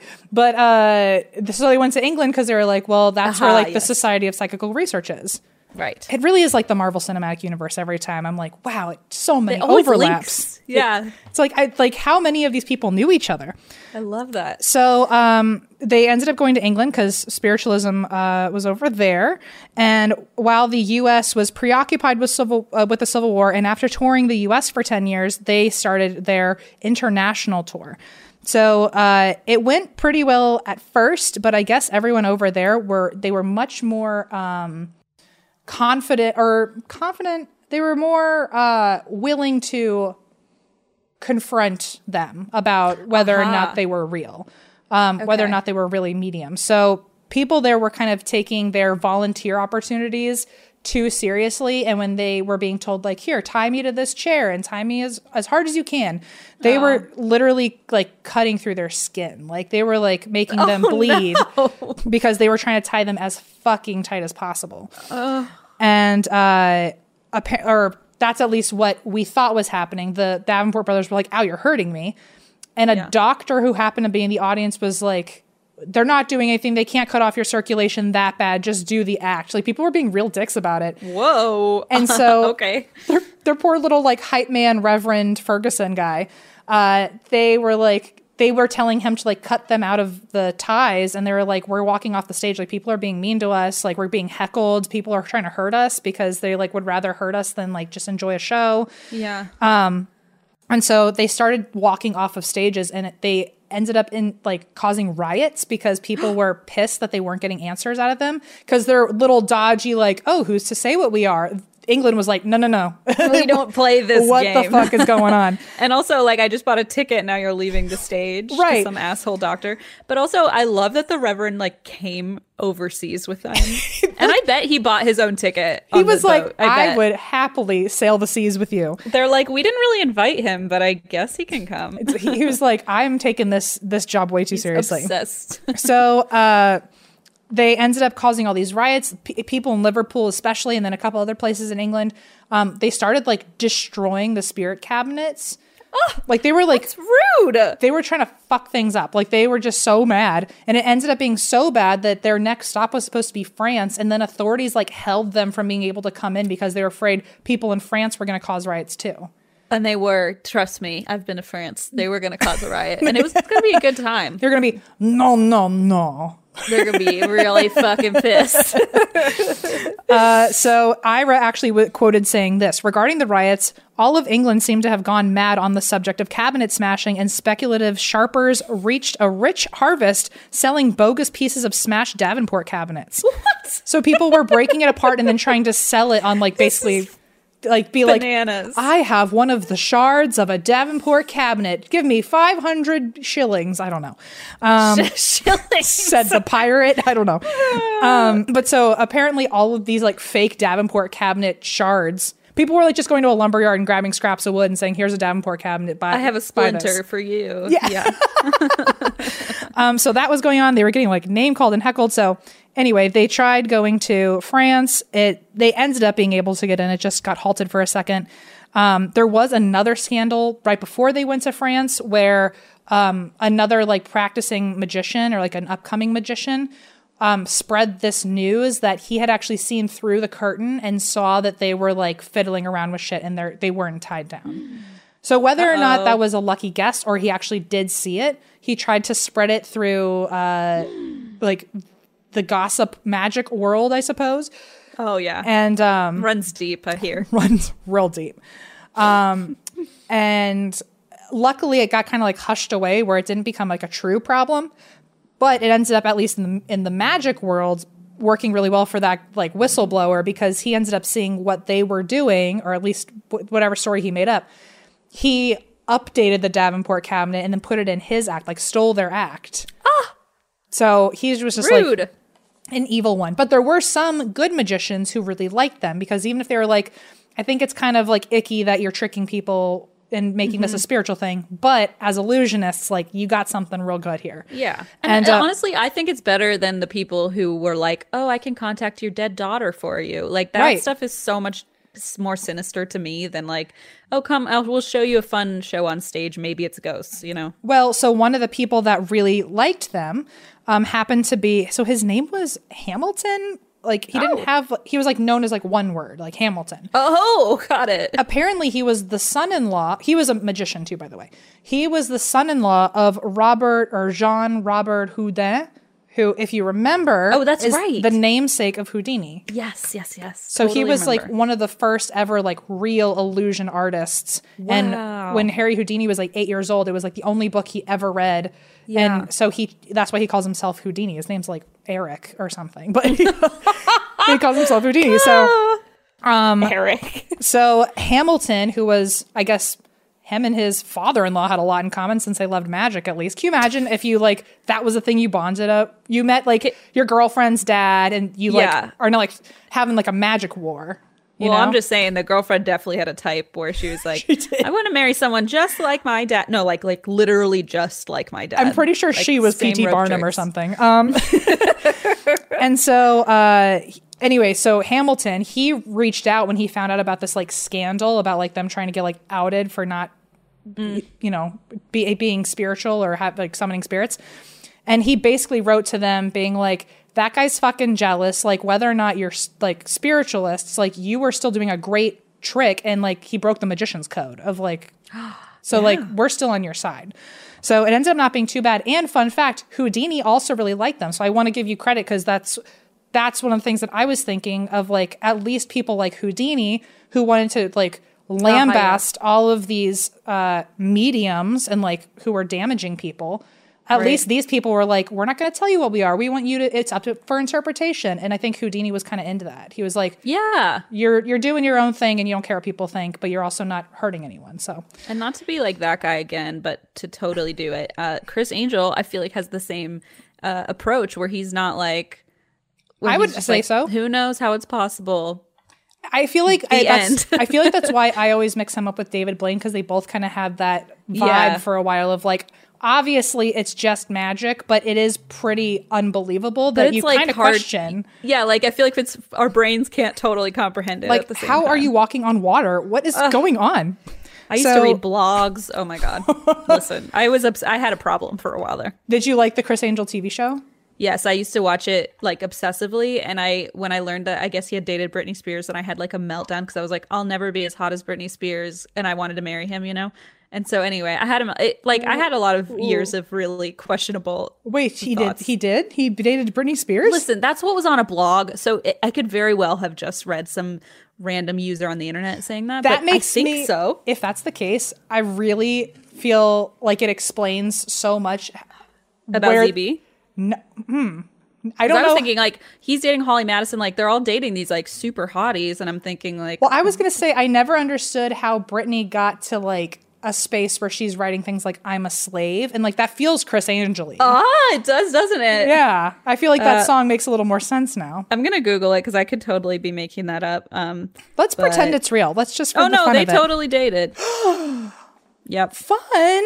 Okay, Criss Angel intended to. This is a Vice article. Uh, Criss Angel intended to transform Britney Spears into birds at 2007 VMAs. I'm sorry. Could you say that again in slow motion, please? Wait a minute. Let me put on my journalism voice. In today's news, Reporting live at ten. reporting live, this is Christine Schieffer of ATWWD Radio. Breaking news: We just uh, we just received. Criss Angel intended to transform Britney Spears into birds at 2007 VMAs. According to mid-aughts magic sensation Criss Angel, you explode into a flock of birds. At least that was his plan for Britney Spears. Oh, my heart. I have heartburn because What's going it was so that was so enjoyable. It Can was you just, just like look at them, Em? Oh, sorry. it makes It's sense. wild. Kismet. That was Kismet. Can you can someone Man. please take that picture and then um and then Photoshop birds into it? Do you know I have a, pho- a Photoshop picture of me with Criss Angel? Listen, okay, I sh- I've said too much. I've said too much. I've said too much. Can I've said too much. someone hack into Christine's end. computer for that picture only? Actually, Nope, the end. It's somewhere on Facebook. I'm going to delete it right after we finish recording. I would like a picture of you being in like a cuddle puddle, like you're the middle of the, the hug sandwich between like David Blaine, Criss Angel, and then like Zach Bagans and like Ah. and then Patrick Stump. Like just like all four strong gothic men I holding think it's you. too much for me It'd to be, handle. you'd be so sturdy. Wow, you would just be. Oh my God. I would Never, just- you would never fall. I would just be a big puddle of, of like emo. It would be that would be at least eight hundred muscles pressed into you. wow, Well, that got weird. it got exactly what I wanted. I didn't know I wanted it until it happened, but I was like, yeah, this is right. Um, so anyway, that being said, other magicians were uh, who usually ex- try to expose frauds. um, like Houdini. Houdini himself wasn't doing it, but there were still magicians who I guess still had a vendetta. Some people, I guess, had a problem with the fact that they were claiming to also maybe be spiritualists. Um, so surprisingly, the one magician of the time who was known to be debunking people was like on cool terms with them, and then there were other magicians trying to steal their act. Um, so anyway, so they got to France. Uh, they and then there was another scandal where a volunteer examined a cabinet and then intentionally tried to break off a railing from the seats and then announced to the audience that he found spring-loaded seats in there oh boy. to just to like cause like a panic, I suppose. And he like the audience did freak out, and the police had to like clear the room. Oh my god. And um, it's like vandalism.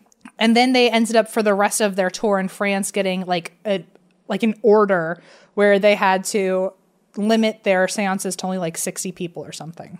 Oh my goodness. Uh, they also traveled to Ireland, Germany, Belgium, Russia, Poland, and S- Sweden. Um, and their first public seance in St. Petersburg was the biggest one. It was attended by a thousand people. Oh wow. So they also held seances for celebrities, royalty, like emperors, very notable people. They would do it in their homes. They would do private seances for these people, and they would perform for scientists and the press who were trying to debunk them. Um, in 1868, they returned to England, and the Anthropological Society appointed an, a committee to investigate them. And not just that committee, um, but there were several scientific studies, uh, probably like the SPCR and things like that. They were trying to scientifically categorize or find data about spiritualism and like being able to summon spirits and all these sorts of things. So they were part of a lot of um, new experiments to see if they could try to like analyze this or contain it in some way. Makes Um, but every committee that investigated them and every scientific study that they did that was probably still a little bit trying to debunk what they were up to, um, nobody could ever pinpoint them with any fraudulent activity. Oh. So, uh, one of the people actually doing a study on them said that the spirits were, quote, absolutely true and belonged to the spiritual order of things in every respect. And there was, this is where it, it gets kind of fishy. There were some trials where they last minute just decided they weren't going to be a part of it because the, uh, the committee's standards or what they proposed to do didn't, uh, it wasn't like to the standard that the Davenport brothers wanted, or like they didn't Okay. like the conditions, and so they would just decide last minute they didn't want to be a part of it. Um, and it just sounded like, oh, all of a sudden they were being told what was going to happen, and it was going to out them. Um, so skeptical reporters did say, like the ones that got to like tie the knots and things like that, or investigate the knots, or investigate how they were being tied down, or um, things like that. Skeptical reporters did say all of the knots looked like you had to have been a sailor to know that profound of knot tying. So they're probably not ghosts. They're probably children who were taught rope tricks since, chi- since childhood by daddy. so in 1876, the brothers toured India. Um, they also toured with a guy named William Marion Fay, who was also an up and coming performer, and uh, E.D. Davies, who was at the time the premier ventriloquist of the world, the world's best ventriloquist. So they were basically Ooh. their own little um, illusionist circus or traveling situation. I'm not sure. The um, traveling situation. The traveling Yeah. situation. That was what we did with last year. That's certainly what we did. Remember nothing more, nothing less. Remember when your mom called this like the the murder radio Oh situation? God. She literally called it like the murder situation show. And I was like, the what? She's like, you know, your murder situation show. Oh. And I was like, well, that's rude. I dare you to say she was wrong though. So She was definitely right, but it was three weeks in. So we were taking ourselves very seriously. and and at, now I'm like, okay, yeah, she was onto something. But so these shows, uh, though they seemed to be the the the traveling situation. I mean, sorry.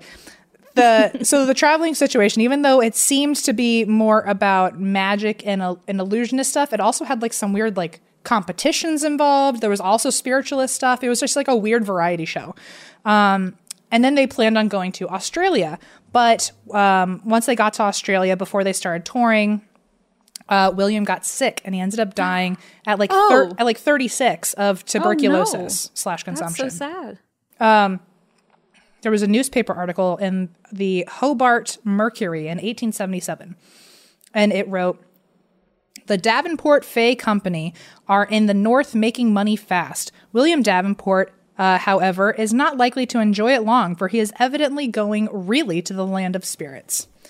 Um, and then very quickly after that, he died that summer, right after marrying someone. Um, and there was also speculation about whether he actually died from TB. But his Ira's great grandson, Doc Davenport, which just sounds like a magical person in the woods. Um, he he sounds like he's a sailor, uh, but like the like only mad peop- scientist. like the only me. people on his ship are like little woodland creatures. um, but yes, like a mad scientist also. Um, so uh, Doc Davenport, who is Ira's great grandson, he confirmed for people that William did die of tuberculosis, and he also like in this like confirmation decided like he was feeling a little zazzy and decided to throw in some drama at the same time. Um, Okay. And talked Love about it. William's scandalous love life Oh yeah. and said that William was once actually secretly married uh, before he was married to his wife, where that he when he died in the same year. There was another woman no one knew about named Ada or Ada. Um, Ada it has an H at the end, so I'm not sure. Ada.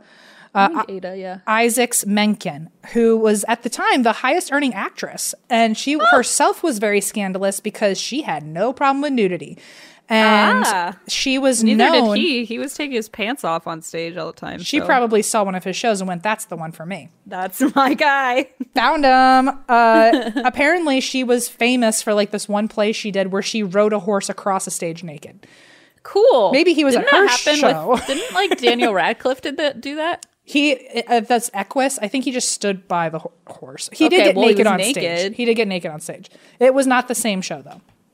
Just different naked thing. People Different in naked horse shows. Got it. Got it. Got it. The naked horse situation. Um, yeah. oh God, that is not our podcast. To be clear.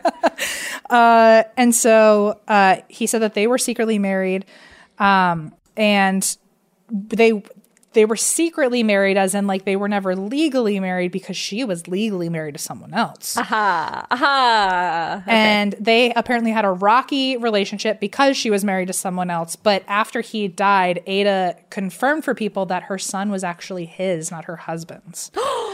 Tea Time Tuesday. Oh my God. Oh my goodness. so that is drama. when William died, uh, so that was also just thrown in there with like, no, no, no, he had tuberculosis. Also, while we're talking about things that went down, Way. uh, so when William died, which this sounds like something I would do for you if you died, Ira allegedly quote ordered a magnificent memorial for him on which was carved a representation of their act. So it was like this carving shrine made of ropes, cabinets, and other seance props. Oh yeah, you would first. That's an Em move all the way. I'd be like, why isn't there a Lisa Frank Ouija board on your gravestone? I don't understand. You would just tape it on. Yeah. but apparently in Australia, I don't know if it was because it was in Australia or he died in Australia and this was all set up there. But after he made the shrine, he never got permission from the cemetery and they couldn't take the shrine. So it's actually like placed, the monument is placed outside of the cemetery. Oh no. so like his ghost is just like looking like, oh, it looks so great. Like, I'm sure it looks awesome, dude. Thanks. So um, it was placed outside instead. In 1911, Ira also would die, but just before he did, their friend Houdini exposed them. Come on. And he was like legitimately like they were pen pals, they would visit each other, like they were friends, but I think he something happened. maybe he thought Ira already died and he like let the cat out too early and then like it was like, oh shit, he's still alive and just heard what I did. Like Oh, awkward. He saw my tweet. Yeah, exactly. So, uh, literally, like right before he died, he told everyone. Um, this was a, a quote, and it's in his book called "A Magician Among the Spirits," which, by the way, was quite a reference to all of my notes. okay. So Houdini said, while on tour in Australia for himself, he was also on tour in Australia, I hunted up the grave of William Davenport and finding it sadly neglected, I had put in order, fresh flowers planted on it, and the stonework repaired. Ira, the surviving brother, was so touched by this act that he taught me the famous Davenport rope tie, the secret of which had been so well kept that not even his sons knew it. And so, fun fact in the book, there's also a whole paragraph dedicated to Ira's love life. People are just cra- oh man. which his isn't like as like uh negative dramatic or like scandalous dramatic, but it is kind of wild. Apparently, Ira literally had like a love at first sight moment with his wife who did not speak English, and he had a he was touring in France And oh, then he saw this woman after his show and had the translator that was with him just say like, "Will you be my wife?" And then she said yes.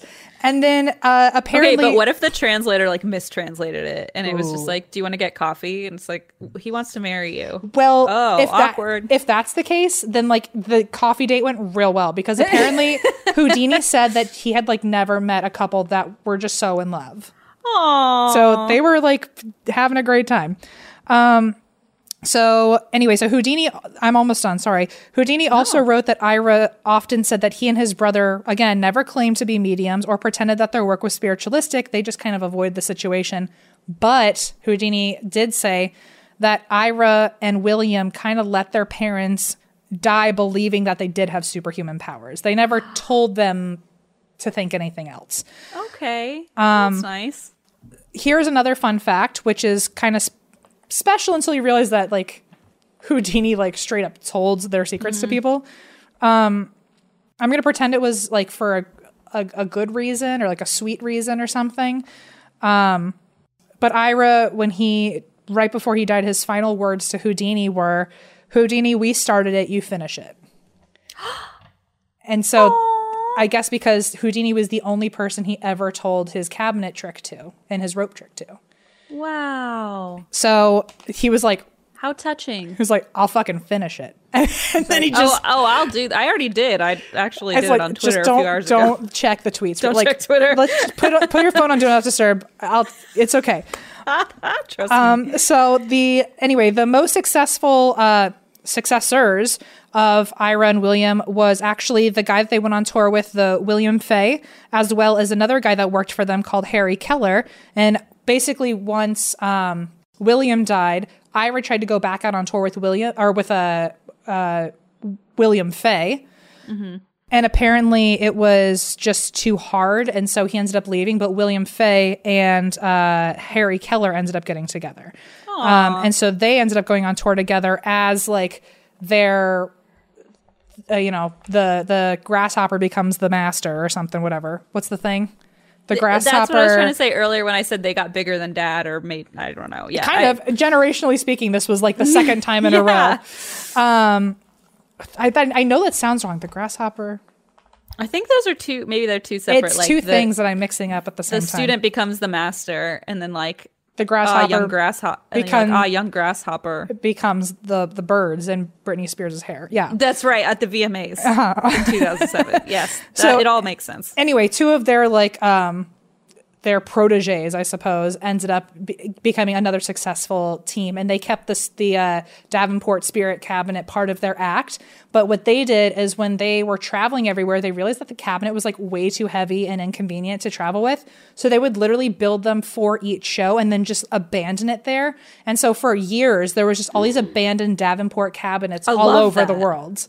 Wow. Um, all right, I don't know if it was all over the world, but it was at least in a few places like Mexico. Uh, there was um, uh, apparently uh, Kellar went back oh uh, back to like Mexico a couple years later and like saw it right where they left it, like no one touched it. oh, I want one so bad. Someone go to Mexico and get me uh, one of those. I would love oh Davenport so Armoire. They ended up leaving them, uh, yeah, in different towns. I wonder if some of them still exist. If you know of one, please take a picture and send it to us. I'm I'm please take it and send it to me. It, that has to be worth millions though. Now, I mean, there was like li- like it's over hundred years old. It's almost two hundred. I'm gonna old. find it. I'm gonna find one. just like what like hotspotted or something eBay. Um, yep. so after they died um, houdini took their acts on and used them in his own performances which he did have permission for um, probably because since he learned the trick i think maybe ira knew what he was doing when he told him the secret because he knew houdini and he knew that houdini was there to expose frauds and if Houdini could have had a new, really spectacular act to prove that you shouldn't trust what you see before your eyes, I think Ira kind of gave him the permission on like this is what we were doing. with that line, like you finish it. You know. Exactly. So Houdini ended up taking on the act himself and doing it. Um, and therefore, the Davenport brothers weren't just influential, influential in spiritualism, but also in the magic world because they now have one of the most famous um, early acts.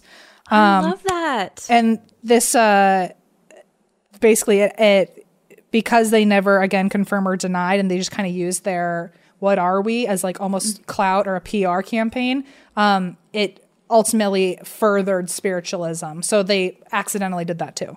So now, before this ends, I am going to tell you how it was done, this cabinet trick, because I've been Okay, great. letting it linger and then I'm done. Well, I'm gonna get one soon anyway, so you might as well teach me now.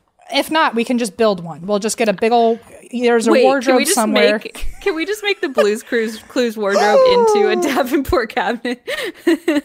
It's the Blues Man Group's wardrobe. Okay, we'll shop it. Well, We'll shop it. We'll shop it. We'll shop at that, So please. here's how it was done. The volunteers were all plants.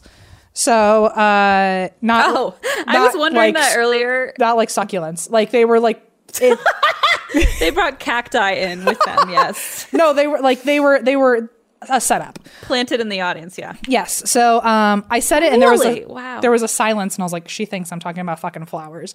Um, it's like wow, what a what a weird surprise. Yeah. So the volunteers who joined them in the cabinet uh, were plants, and so they were able to also help kind of And, like dishevel pull things. their own pants down, probably. Bingo, and also Yeah. like play instruments and you know make the whole room shake Uh-huh. and clatter. Um, and uh, Ferguson was, I said, was also a plant because they knew how much he, he loved them. Mm, um, Ferguson. So remember, the two acts were at first they're in the cabinet alone, and the second one is when they would have a volunteer planted in the audience. Mm-hmm. So the first one they didn't have a volunteer, so they they how were they doing it by themselves in there? Then if they really are tied oh, down, oh sure. so in those cases, non-plant volunteers um, who were there to tie the knots. Remember, they still had someone come up and Yeah. at least tie them down. They would just pick people who looked like really like the wealthiest ones, or like people who like have who looked like other people do work for them, basically. And so they were Uh-huh. like, I know they don't know how to tie a knot, so Smallest biceps, really. Yeah. Yeah, like- Smallest forearms. they don't look like they were a Boy Scout. So um, Right, right. Interesting. I They don't look it, like they're a sailor, or they don't look like they're strong, or Like a laborer. Exactly. Like they look Yeah. like they've really never moved in their life. That's so hilarious. so they knew that no matter what, they would p- do a a shittier knot. And then if they uh, actually were getting like surprisingly tight with the knot, if you just go like like naturally people are going to stop. And Yeah, so yeah, they yeah. would do it before it ever really hurt. They would just act like they were too tight. and so they were just conf- like guaranteeing it was always going to be kind of like loose. gaslighting everybody. Got it. Yeah, and also the like the the wincing like made it look really good for the show too. So yeah, t- right. So Look they how were- strong you are. exactly. Oh, you're so strong. Yeah. Aw. So that was basically how they did it with the the people who weren't actually plants. They would just pretend that they were tight. They were just loose. The the, the ropes. Um, and then if they uh, for the flower. I still don't understand how they did this. I'm guessing they basically had like whatever the version then of wet wipes was in a pocket. And so they would put all the flour they would they had the flour in their hands. They would quote tie themselves down. And then once they were able to wriggle free, they would just like put all of the flour back in the pocket, do a bunch of shit, and then wipe themselves off beforehand with like something wet that would collect the flour. Sure. And then put And the then, flour back in. and then their put it back in their hands and, and wriggle back into the ropes. So, um, uh, for the levitation acts that they did, all of those were during the dark seances where it was pitch black. And basically, they would just tilt someone's. Uh, notice how everyone, by the way, that levitated, they were maybe like mostly children. Ah, right. So they could like lift the chair kind of easy on their own. And you only had to lift them a little bit. And the human mind freaks you out enough to think that you're all the way up at the ceiling. Ooh, So yeah, if yeah, you yeah. like just tilt one side of someone's chair and kind of brush the top of their head, they think they like hit the ceiling. So Oh my god. so they would just like fuck with people. Like I mean, just being in the dark, people are already psyched out, and they just yeah, manipulated yeah, that. Um. So Well, and there's also like instruments that you probably don't hear it if like they're scraping or if you're like messing around. exactly, around. yeah. So that was their levitation. When it came to the actual ropes and untying themselves, um, like I said, they were always relatively loose, but it was the construction of the cabinet itself because the way that they were tied in with the ropes is so that it was one massive rope.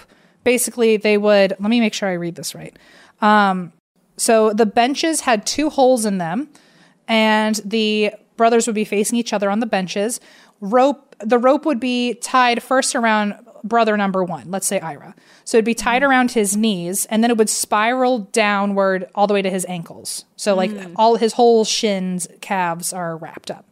Then um, uh, across the way so it would get to his feet, and then that rope would keep going, keep going, keep going, and start at William's ankles and go up his knee. So that way they were tied to the same rope. They they were Right. on different ends of the same rope, and then the same thing happened with their wrists.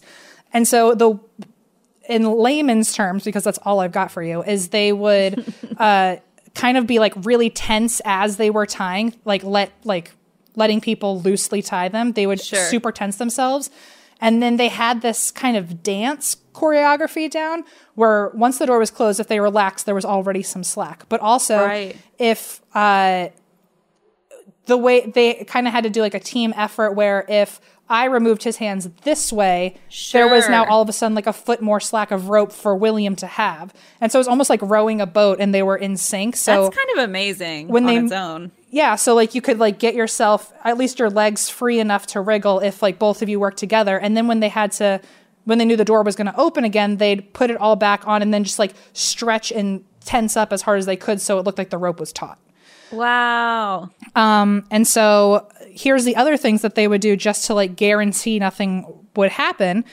Um, before uh, or during private performances, because remember they like had like r- famous people having uh, shows or like hosting shows at their houses. They would, uh, let's say this famous person was like Criss Angel.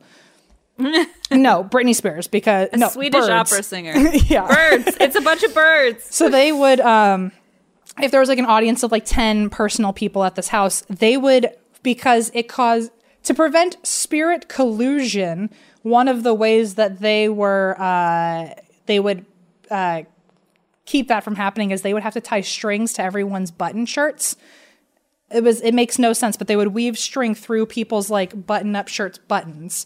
And so and they would it would all connect almost like they were tying them up so nobody could get up to go like exploring while the lights were off. Oh. If that makes like literally Yes, it makes sense. tying them together, like roping them together, but with something so tiny no one felt threatened.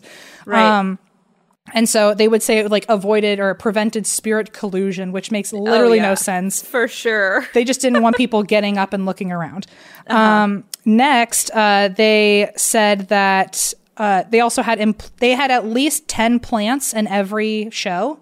So it wasn't just like Oh, one volunteer; it was at least ten people they could rely on. Um, and they also uh, placed traps in the aisles so nobody would try to like bull rush the stage and like see and try to mess with the cabinets when they were in there. Um, right. And that way, no one would sneak on stage and surprise them. So anyway, that's how it got done, and that is the Davenport brothers. Wow. They seem much more reputable to me than the, the Fox sisters. I yeah they weren't say. trying to they weren't i mean i guess they were trying to like trick people but they weren't trying to uh the part of the shtick was like you didn't really know what the truth was They weren't like taking advantage of like vulnerable people in my mind. and they weren't least. flat out lying either right, right, right. like the Fox exactly. sisters Wow, that was a fun one, Em, thank you for our pseudo Christmas episode. yeah you know Um, you christmas is care- christmas is magical Christmas is magical sometimes. Probably not this year, but we'll see. All right, my turn. Mm-hmm. Okay. Um. So I know I said that this was not really a Christmas story, but it actually kind of is a Christmas story. oh shit okay cool So uh, here we go. Happy holidays, everyone. Um, this is a big one. People have been asking for since day one. Um, oh so this is like, uh, you, you, here we go. Is all I have to say. This how do is i not know what this is okay Of JonBenét Ramsey. oh christine oh christine It's a it's a doozy, as we like to say. It's a boozy doozy. So get your drinks because you need it. Um, I, you know what? I have a carton of ice cream at home that now I have a reason. I haven't even heard the story yet. I can't wait to go home and finish that off now because I'm going to need it by the end of this. Yeah, I got my box straws downstairs, which is happening directly. Let me get this. cozy. Let me take my orthopedic slippers off real quick. there you go. Okay. Someone, by the way, um, I, I saw you on Twitter. Someone said something about my fish flops, and you were like, Why are you wearing banana leaves on your feet? And I was like, Hey, they're. I said that. No, someone on Twitter. I'm saying, I saw you, whoever Oh, tweeted oh, that. oh. Someone said that my fish flops looked like banana leaves. And I was like, They're fish. Excuse me. They look like dead fish. Thank you very much. They actually do kind of look like banana leaves because I went and watched the episode where that tweet came out and I went, Ooh, yeah. You can only see like a little green and a little yellow. So, anyway, Well. orthopedic slippers off. Orthopedic slippers are off. Everybody Have your drink? Okay, great. So this is a wild tale. How much do you know about this, Em? I'm curious. I got to be honest, for someone who has 200 episodes of a true crime ep- podcast, I literally know nothing at all. I, I, know you and I that are pretty good about like keeping out of it, like You know- preparing for the other person to do a story. Well, even then, like, I certainly didn't actively try to not learn about her. I think I just, like, somehow moved past it every time. Like, people are usually shocked when they hear the, like, I don't really, like, outside of this podcast have an interest in true crime. Like, I never, a lot of people during Marvel Monday will be like, what's your favorite, like, Right. in- like investigation discovery show and i'm like i literally watch none of them i i don't know so like this this stuff unless you tell me about it i don't know Yeah, because we really, I mean, when we started the podcast, it was very much like a divided, like this is your like forte and this is my forte. Yeah. and there's a reason we split. Like, let's teach each other about it, so. Exactly, exactly. I know it's Um, the blonde girl, and I know, I guess she went missing. I because everyone's like, "Where's John Ram Ramsey?" And she was like in a toddlers and tiaras kind of situation, and people think the brother did it. That's what I know, and that's it. It's pretty it's pretty solid summation i will say um Cool. and w- when we get to the end i think that might be just a good theory just a good like recap of all of the above so Got it.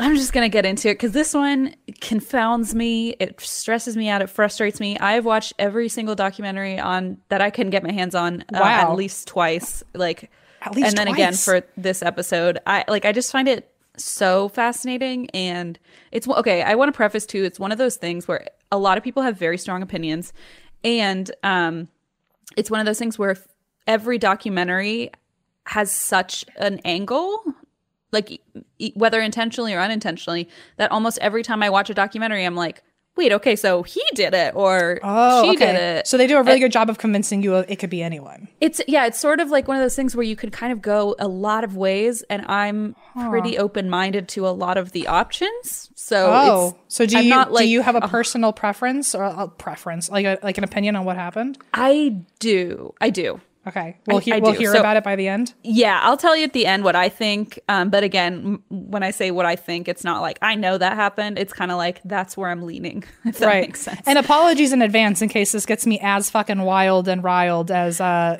last I hope week's. it 'cause does. I got Yeah. real fired up about that, and I felt bad. I went home and was like, "Shit!" Like, I really hope I wasn't like too intense. No, But- I felt bad because I mean, full disclosure, everyone, Em had to go to their the funeral, the Zoom Oh. funeral. So I was trying Yeah. to like, I was trying to like rush through the story. So I hope it didn't come off like I was like pushing past your comments or anything. I really, I was. had I been here for one more minute, I would have missed the memorial service for sure. So Yeah, I know that I was literally watching you. my clock, like, like, oh, that's interesting. Em, anyway, I, like, I hope it didn't come off like that. I wasn't trying to be like dismissive, No, no, but no. truly on this one especially, I I rewatched four, five, five documentaries for this, like in the last How many 48 hours of work do you think you put in for this? Well, I hate to call it work when it's just like because the, after the notes were done, then I was like, I'm just gonna like binge all the Oh, okay. documentaries and. So if it was technically work, like prepping my mind, but it wasn't, Sure.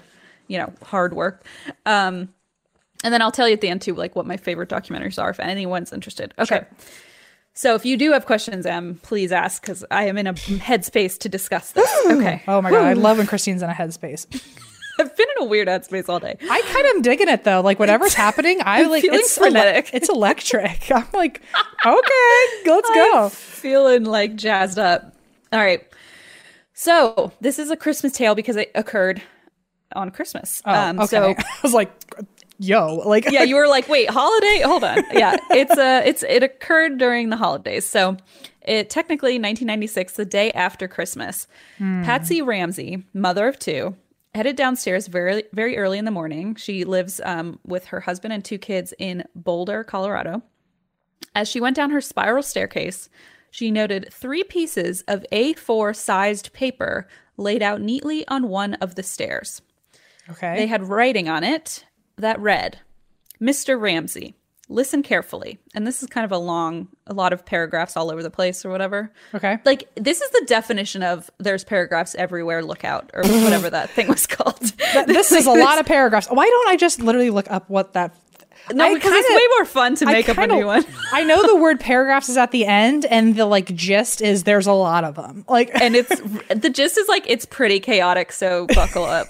That's what the article should have been called. It's pretty chaotic, so buckle up. So that's what's happening here. And it is a bunch of paragraphs. and I'm going to read it to you and just like let me know what you think, I guess. Okay.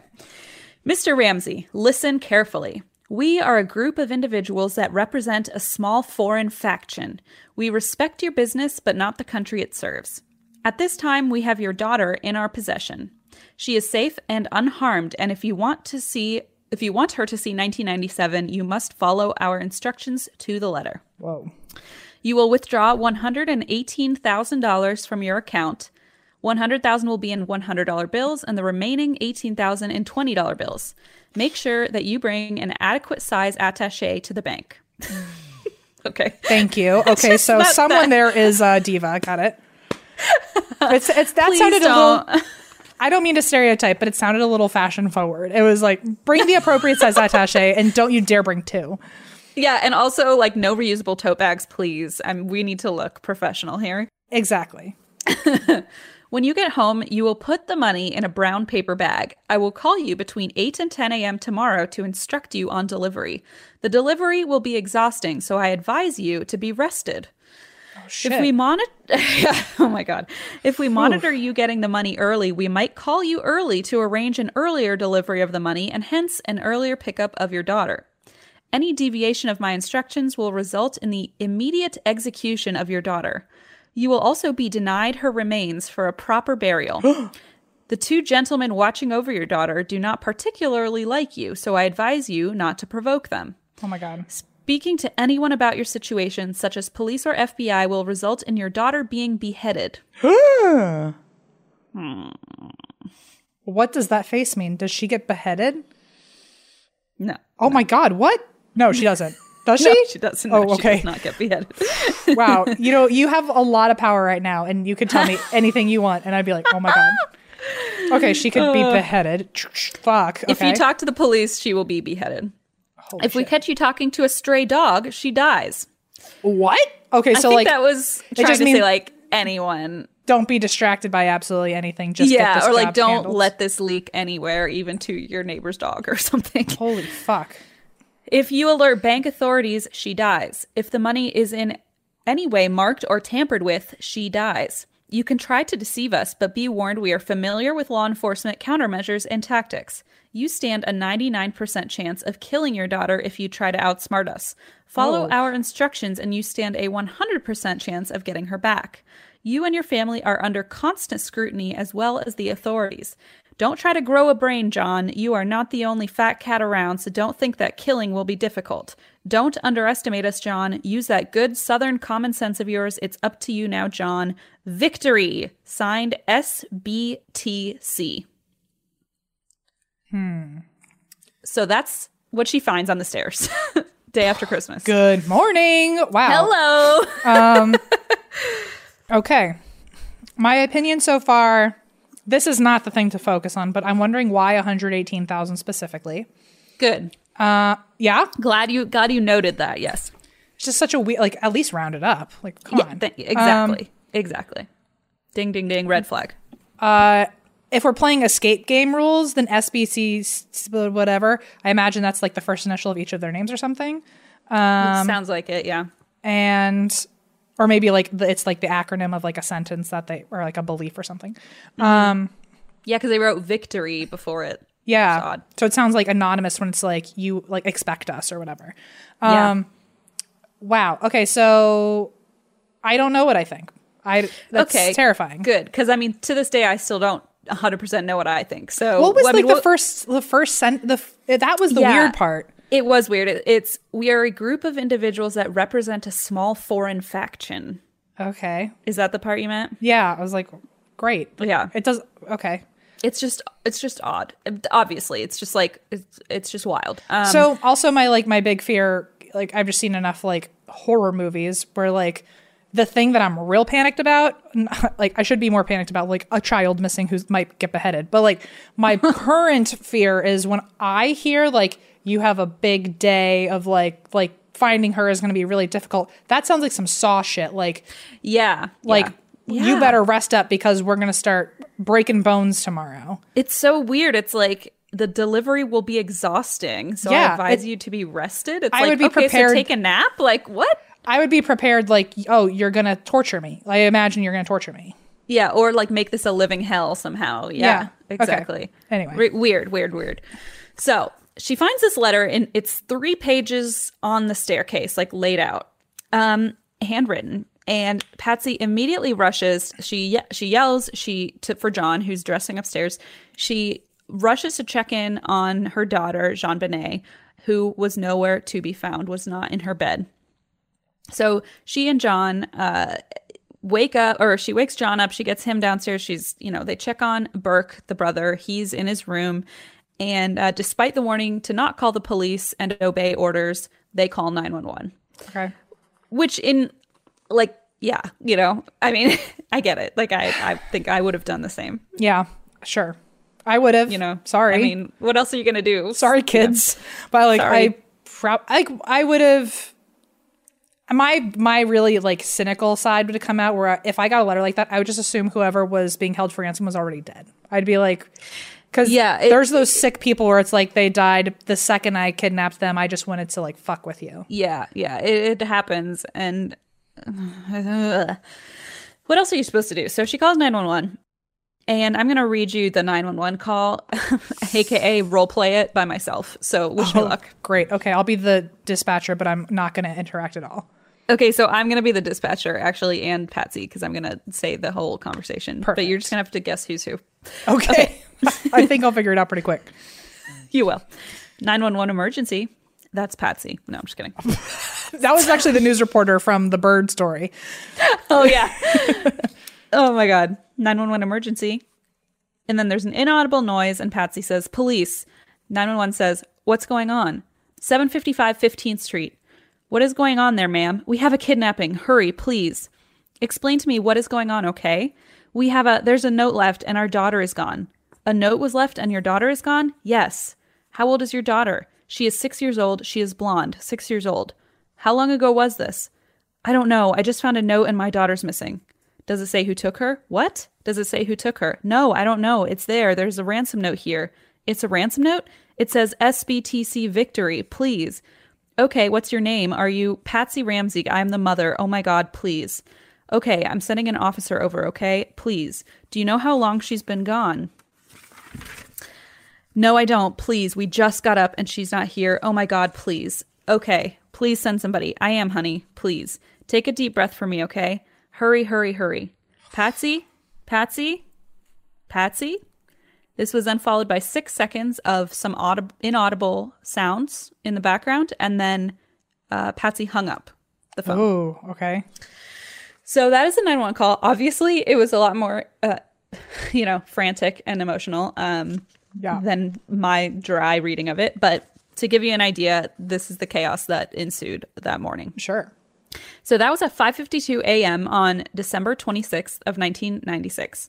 Uh, operator Kim Archuleta was speaking to Patsy Ramsey, who's calling about the disappearance of her six-year-old daughter, JonBenét, from their home in Boulder, Colorado. Two minutes later, Patsy and her husband, John, call their family friends, the Whites. And uh, the Ramseys had actually been over at the Whites' house the night before for a Christmas party. Okay. So at 5:30 p.m. on December 25th, the Ramseys had so the night before Christmas, the Ramseys had arrived at the Whites family party, which and they stayed there until 8:30 p.m. and arrived home around 9:15. Okay. JonBenét had fallen asleep in the car, so John Ramsey carried the sleepy JonBenét up to bed, and they hadn't seen her since. So that was the last they had seen her. Okay. Uh, so back to the next morning, December 26th, um, police officer Rick French arrives at the Ramseys at 5:59 a.m.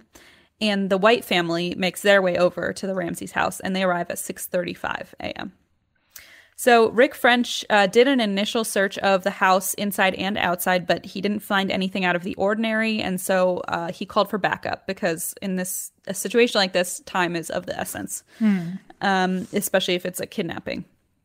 So Detective Linda Arndt is also uh, on the case, and she arrives um, around 8:10 a.m. and during this time, John was making arrangements to try and get this ransom money set up. Okay. Uh, so he and Detective Linda Arndt are waiting for this call because the letter said the call will come between 8 and 10 a.m. Right. So he's like, he's called his bank. He's like, I need this money. Uh, And then they sit around and they're every. He said every time the phone rang, you know, they jumped, uh, waiting, waiting, waiting. Can you 8 to 10 imagine? Like I feel every No. every second No. would feel like a century. It would, and you can't do anything but wait, which is my nightmare as the most impatient person on the planet. Right. Yeah. Um, so the forensics team then arrive. They cordon off JonBenét's room to prevent contamination of any evidence in her room. And by 10 a.m., the cutoff time for the ransom note, uh, no one had called. Nobody had been in touch about the ransom money. Okay. So at this point, they're panicking. They're fearing the worst that these people had found out that they had called the police and had, you know, gone through with their promise of beheading their daughter or murdering their daughter. Because at this point, they're thinking, well, we did call the we broke the rules, so Well, my first- found out. Just like how earlier when it was like, well, she called the police, and then you and I were both like, yeah, I would call the police, even though they Mm-hmm. said not to, because like, I at least would I if I found out later that something happened to her and I could have called the police, I would fucking Yeah. hate myself. yeah, like you have to do something, right? I mean, I'm like, Um, Yeah. you can't just sit around and wait and trust that the kidnapper has your best intentions, Right. And will actually go through with it. Like, And then my my anxiety would kick in after I hung up the phone, and I'd go, fuck. Yes, like now, exactly. now I'm upset that I did it. So now like, it's a game of like hiding it. yeah, from, and now like I mean I totally get why they're like so paranoid about like shit. We should have not done yeah, that. the yeah, the should we have that- done that?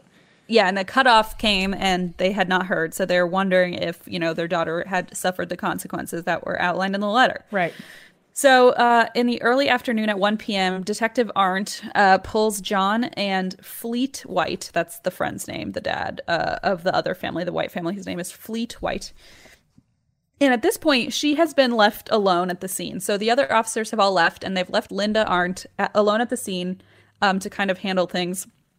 And uh, I guess, according to her, John was so restless and agitated and anxious that she was like, I gave them a mission. I gave them a task, basically, to kind of get them doing something. So she uh, pulled them aside, he, John and his friend Fleet, and told them to do a top to bottom search of the home. And this home, I don't know eh, how much everybody knows about this story, but it's a it's a mansion. Uh, it has 15 rooms. Uh, it has 13,000 chandeliers. No, that's the Winchester Mystery House. That's- uh, it has 15 rooms. In my mind, my first thought was like, damn, like that is eerily like Sarah Winchester. And Yeah. it didn't cross well, it didn't cross my mind that you were making a joke and I was like, oh my God, that's crazy. the chandeliers. it's like They're- I don't know why my brain was so slow on that update, but I was like, that's bananas. They and then I was a like, seance room downstairs too. everything had 13 hooks and there was one shower? What is going on? and the lady wandering around up half stairs. Yeah. Um, no, this was a more American, you know, new new built new build uh, mansion. Only 12,000 chandeliers. Got it. Okay. Yeah, yeah, exactly. Uh, it had 15 rooms and it was seven, th- I think 7,500 square feet. So like Still, holy shit. massive. I Yeah. mean, massive. Uh, I mean, it's don't the even shed at the Winchester house, but it's fine. Yeah, exactly. it's uh, it's big for a family home. So Wow. they decide uh, to work from the bottom up and they so they head to the basement it was during that search that john dad uh, Yeah. JonBenét's dad opened the door to the basement's what they called the wine cellar because of course they have a wine cellar If you've got a house that big and you don't have a wine cellar, you're doing something wrong. yeah like what are you even doing what's the point um, so, so they have this wine cellar room um, and they had also this is also where they hid the christmas presents for the kids Oh. So he opens this room and immediately he spots JonBenét's favorite white blanket on the floor. And there's something underneath it. Oh, to fuck. his horror, it is the body of his daughter, JonBenét. So it okay. So before you say anything else, let my novice brain process that. So so there so there was no league of foreign factions or something. It was just like a Or if there was, they, they were in the house and right or they were in the house and like i'm assuming killed her before they i imagine they brought her downstairs killed her and then gently placed those three pieces of paper on the stairs and then left Right. just so they could wake up and think they even stood a chance so i was right so like by the time like the kid was already dead. Yeah, yeah. Long story short, she had already been dead. Exactly when Okay. the when the ransom note had been found. Yes, she was dead. Jesus. So, uh, as far as things that we like know for sure, that that's one that we know for sure. Wow. Um, so when he found her body, her mouth and neck were covered in duct tape. Uh, her neck was wrapped with a white nylon cord. So when he found, finds her, he screams, picks up her body, runs upstairs, and lays the body next to the Christmas tree uh, in front of the detective and all the people who had been there uh, to kind of lend support. So he brings the body upstairs, lays her out. He's crying over her. Um, and Patsy is described as like wailing. Somebody Sure. describes like banshee wailing like over her dead daughter's body. Um, and so this is obviously like just the most wild outcome of you know day after Christmas for a little six year old girl. Um, and so uh, I guess just some background on JonBenét because that also is ends up being a huge factor in this entire story and why it's such a huge case. Okay. So JonBenét Patricia Ramsey was born six years uh, before this tragic incident on August 6, 1990 in Atlanta, Georgia. And she was named after her parents, John Bennett, so JonBenét, Got it. and her mother, Patricia, uh, which is her middle name's Patricia. Classy. I mean, that's like a that's a fun way. I had a neighbor across the street whose dad name was John and mom's name was Donna, so her name is Jonna. Yeah, And- I love that. That's fun. Yeah, it's a it's a it's a fun little thing to do. My name would be Bernada. My name would be Larry. Oh, well, that's not bad. Yeah, that's okay. Ber- That's- Bernada's pretty terrible. Okay. At least Larry's a, an actual name. Yeah. At least Larry's a real name. Oh no. anyway, Uh, or it'd be Renhard, which is also terrible. Okay. Anyway. no matter what, you sound like you're part of like a bike gang. yeah, good for me. Aw. I'm part of a small foreign faction, actually. That's you know what I knew it. It sounded it sounded something right. Okay. Oh boy. Okay, so she's named after her parents, and John, the dad, was a multimillionaire businessman. He was the president of Access Graphics, a computer system company. And her mother uh, was a former beauty queen. She had been crowned Miss West Virginia of 1977 and uh, had participated in Miss America pageants and so on. So this was John's second marriage. He had had two kids before, and then he also had two kids with Patricia JonBenét and her older brother Burke, who was nine at the time of JonBenét's death, Okay. but had been asleep when the note was found. Okay. So whether because she wanted to follow in her mother's footsteps is what Patsy Patricia said, or whether her mother was vicariously trying to live through her daughter, which is what the media said. Uh, JonBenét was also very active in beauty pageants. Okay. That's So what, that's that I know. Yeah, that is like the big selling point of this story the media circus the cause of the media circus every i mean i remember 1996 i was like five or six and i remember like seeing those pictures of the beauty queen f- on every magazine at like kroger like every magazine had like slain murdered you know i mean it was horrific and i remember being like holy crap and it's like this you know very made up Maybe uh, that's that. Maybe that's why I have that one image of like her face because I'm- Yes. I'm, used to only like the tabloid cover of it, and then I know nothing else. It's So- it's a, it's a very famous photo. Um, and we'll put some of those in the video itself here. But uh, yeah, so she started doing pageants, and according to Patsy, um, she said, "Oh, she went to a pageant with me, and she said, when can I start doing that? I want to start doing that." Um, now there's, there's mixed, uh, you know, there's a lot of mixed opinions about this. Um, I'm personally not a fan of beauty pageants. Yes. Oh, sorry. This is where I tell you that it's kind of. I'm going to make it about me. Get ready. Uh, always, I'm Um, ready. I. It's very interesting that uh, you that this is the story that you picked on the day that I talked about my gammy because in 2008 she was Miss Senior New York.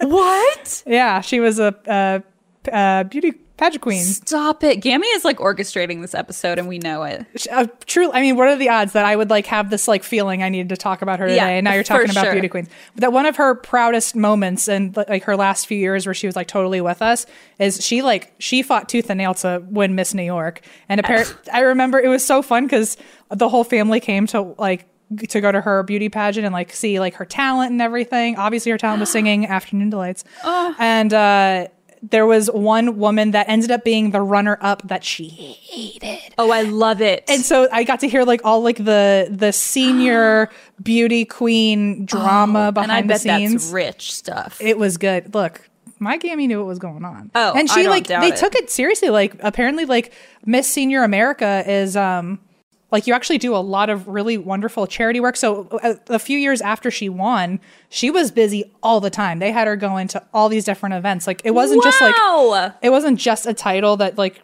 happened and then nothing ever came from it. Like she was like booked solid for like three years making That's appearances so and shit. Cool. So Oh, Anyway. I'm so proud of her. anyway, that's my gams. What okay. a badass. I love that. Yeah. Aw. Yeah. So basically, it was a scenario where, you know, Patsy said she took JonBenét to a pageant and JonBenét like fell in love with it. And like that could have been the case. But she did start doing this at age like two or three. Hmm. And, you know, I don't know if you've watched Toddlers and Tiaras as much as I, I embarrassingly sure have. I didn't watch Toddlers Um, and Tiaras, but I watched the spin-offs, every type of spin-off with like Mama June and Honey Boo Boo. Mm.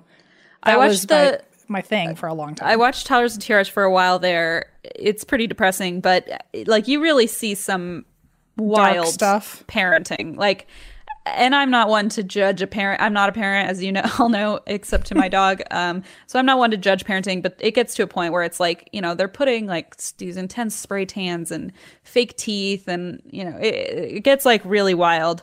Um, and it's like very, you know, a big argument uh, in uh the Pageant whatchamacallit. world? The- the- no, no, like the non, like the the public, the public opinion, public Okay. court of opinion, let's call it. Sure. Uh, one of the big arguments was like, uh, you know, you're sexualizing your child. She's wearing like, I mean, in photos, she's six and she or five even, and she looks like she could be like 25. Like, really? yeah, it's like airbrushed. I mean, the makeup and like super short skirts and like bikinis. I mean, you know, it's the whole pageant thing. Yeah. I mean, I could ar- Um, I could argue though, like they're they're too young to understand the like you know what things they should be valuing or like you know it's fun when you're older. I think like it's fun to do because you can kind of separate like oh I'm doing this for Yeah, the pageant exactly. versus this is what's important in the world and like if you're Exactly. six and you're getting awards because you look this way or you act this way, like it can become a little a, a diva. Mm-hmm. and you're competing with other girls Yeah. about like how you look and how you shake your butt because again like with the talents it's like sure they do talents but it's not like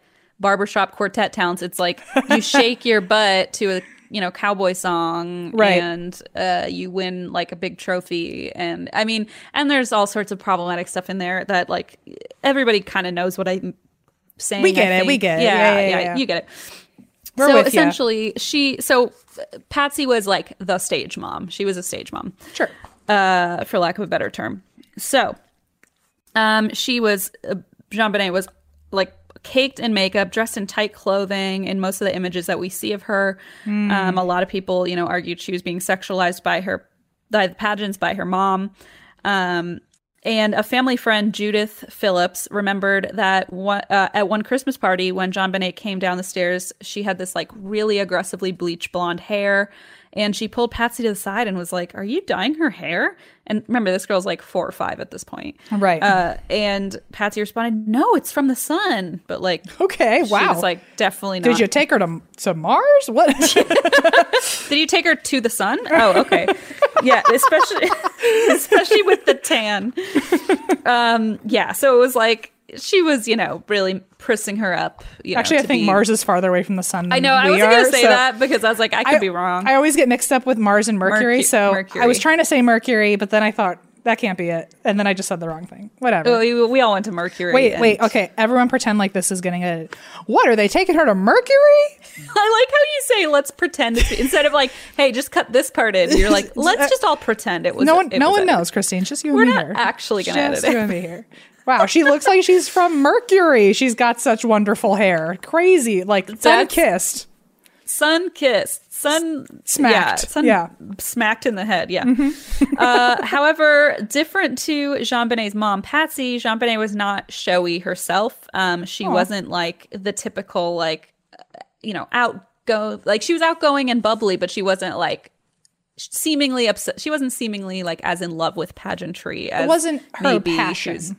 Perhaps not. I mean, it could have been, but here, I'll just explain. So, Ju- the same friend, Judith, recalls that once her daughter went over to play with JonBenét and saw her room, which was full of trophies, and JonBenét like didn't really want to talk about them. And then when uh, her friend asked, uh, JonBenét said, "They really belong to my mom." Oh, that's sad. So, like, that's a good glimpse into like that's how she viewed it as far Yeah. as this is my mom's thing, and I'm is- doing it for her with her. You know, I'm her accessory. It is how it kind of feels. Of like this is a I'm just a, a pawn in something that she's up to, or you know. yeah, like the, she's in charge of this. It's not. Yeah, I'm not leading the way in this hobby. I guess. Yeah, like yeah. this is not my hobby. no one asked my opinion, is what's happening Yeah, here. yeah. Um, and like you know, my mom forced me to play piano when I was miserable for like literally 16 years, but she didn't force me to wear like bikinis and you know spray. So it Sure. there's different levels of that. So anyway, um, the Ramseys had moved to Boulder only a few years earlier from Georgia, and uh, pageantry, you know, is something that tends to be more common in the South. And Patsy said that although her daughter had a gift for performing, it was just one of her many hobbies. Although in the book she and John later wrote, uh, called "The Death of Innocence," uh, pageantry was the only hobby they discussed of hers. Um, according to CNN, the six-year-old uh, JonBenét took home first place for Little Miss Colorado, Little Miss Charlevoix, which is in Michigan, uh, Colorado State All-Star Kids Cover Girl, uh, America's Royal Miss, and National Tiny Miss Beauty. Damn. Okay. Uh, pe- people also, she, I mean, she was a beautiful girl. Like she was really sweet, very, you know, the, like the ultimate pageant girl, like you'd see in a movie. Like just picture perfect, blue eyes, you know, blonde hair. also, I thing. I appreciate that like she's like not even quote trying as hard or like it's not even Yeah. at, it's like not even as some as investing for her as like it might be for the other kids, and she And just keeps just like raking it in. cleaning up shop. Okay. Yeah. Yeah. Uh, People magazine also reported that Ramsey, that uh, JonBenét won the local Little Miss Christmas beauty pageant. Sweet. Okay. And to be clear, like she did this a lot. So she, like she, a couple days before her death, uh, her last performance was actually singing at the local mall. Like she did like a Christmas, perf- like concert. So like she did perform a lot, and she was like very, you know, bubbly and like into it. Yeah. Um, so she was definitely like good at it. Clearly, uh, damn. yeah, she's not, clearly right. She's like, I'm not even trying. Like, I know. oh, this, oh, this little thing. oh, you mean all my little little Miss Sunshines or whatever they're called? I forgot. Oh, I love that movie. Um, so there's an excerpt from a book called "We Have Your Daughter" by Paula Woodward. There are a lot of books on this case, unsurprisingly. Yeah. The excerpt reads. By the Monday following her body being found on the prior Thursday, the networks were already involved. It happened so fast and it was so competitive. Within a few days, we learned that the networks were interested and her child beauty pageant pictures had been leaked and sold to the media by the photographers who took them. oh, fuck off. Yeah, and it became international. So like every photographer who did a photo shoot with her was like, "Oh, great, 5 grand or whatever, I don't know the price. Like here's her portfolio." and so now they had these like, you know, skimpy photos of her plastered everywhere. I mean, it made for like the ultimate media Yeah, circus, you know, Yeah. for lack of a better word. Like truly. I it mean, just was also because like there's nothing wrong with looking like that sometimes, but like this was not the time. Like this was not the place. Yeah. I feel like like Yeah. your pageant pictures. yeah. This isn't a performance. This is a, a crisis, and we need to be paying attention to it. Yeah, it was sort of like you know, wealthy white family, tiny blonde girl. Plus, she's living her her mother's vicarious dream of being a pageant star. Look how like she's being sexualized, and now she's murdered. You know, I mean, it was a whole a whole thing. Um, so uh, let's see. The, so the whole world at this point is like invested in this story for obvious reasons. And Boulder itself was known as a very peaceful town, um, very low crime rate. So uh, it's actually, well, it was, I guess, because there's also a fun fact here from uh, episode 198, the Shanann and Chris Watts story. yeah. Uh, Boulder's only 34 minutes from Frederick, Colorado, where they lived. Oh. So I guess things have Great. gone downhill since then. But It's a, it's a radius I don't want to be a part of. Yeah, a couple like high profile things are happening here. something in the Um, water. something in the water. So, uh, but at the time, and probably still, Boulder has a very low crime rate. Um, and they, I saw in one documentary, they had like one or two murders to deal with a year, like a Wow. year. And so now they had this like wild homicide of a child. So as you can probably imagine, um, the police didn't really know what the hell to do. And uh, keep in mind also that uh, it's the day after Christmas, so a lot of people are on vacation, and Right, Can't like, come in. Not enough people are even there to like properly do this job. Yeah, and like remember when I said they left that Lisa detective alone Right. at the scene and detectives later admitted like the supervisor said like I made a huge mistake. I shouldn't have like left one officer alone at the scene to just kind of like run everything. Well, I Um, remember when you said like you were when you were the dispatcher and you said like um oh, I'll have an officer out there and I was like, "An officer?" I was like, "Can you Yeah. get a squadron out there, please?" Yeah, Damn. can you get the FBI helicopter? Yeah, I mean that house had to have a heli- helipad, right, for helicopters. what else are you gonna do with all that space? I, I get you wanted a wine cellar, so you got a seventy five hundred square foot house to match, but like, Maybe they put, something it where the there. seance room was. I don't know. right? But so yeah, so uh, they were stretched thin basically, and on top of that, they're not. This is not a thing that they've ever had to deal with.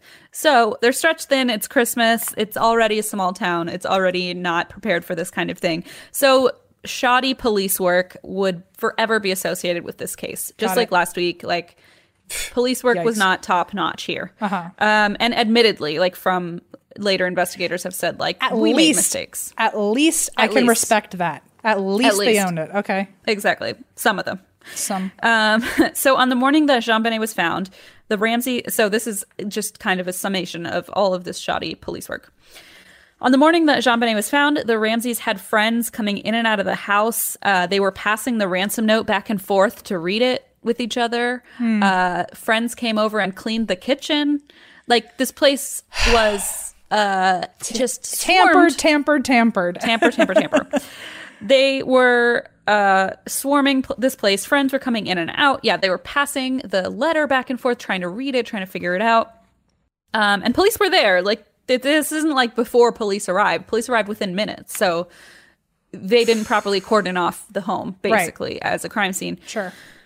Also, Um, like the dad, like literally picked up the body and like brought it upstairs. That's the one of the biggest, biggest ones for sure. Which, like, if there's anything I've learned, there's two things I've learned in my entire relationship with you. One, Mm-hmm. cyanide smells like almonds. Two, do not ever touch anything until a proper investigation has been handled. You know, Praying I- to God, it, it is a proper investigation. I have a new fact for you, though. Oh my God. Or a new fun, a f- new fun statistic. Mercury's a closer to the sun. What? Uh, that the science is not something I can help you with, but Britney um, Spears is birds. What? that one, that one I already taught you. That one's no, yeah. As far as like true crime, apparently, which I mean, correct me if I'm wrong, all you actual forensic people out there, but uh, apparently, if you find a loved one uh, who has hanged themselves, excuse me, human nature is to cut them down.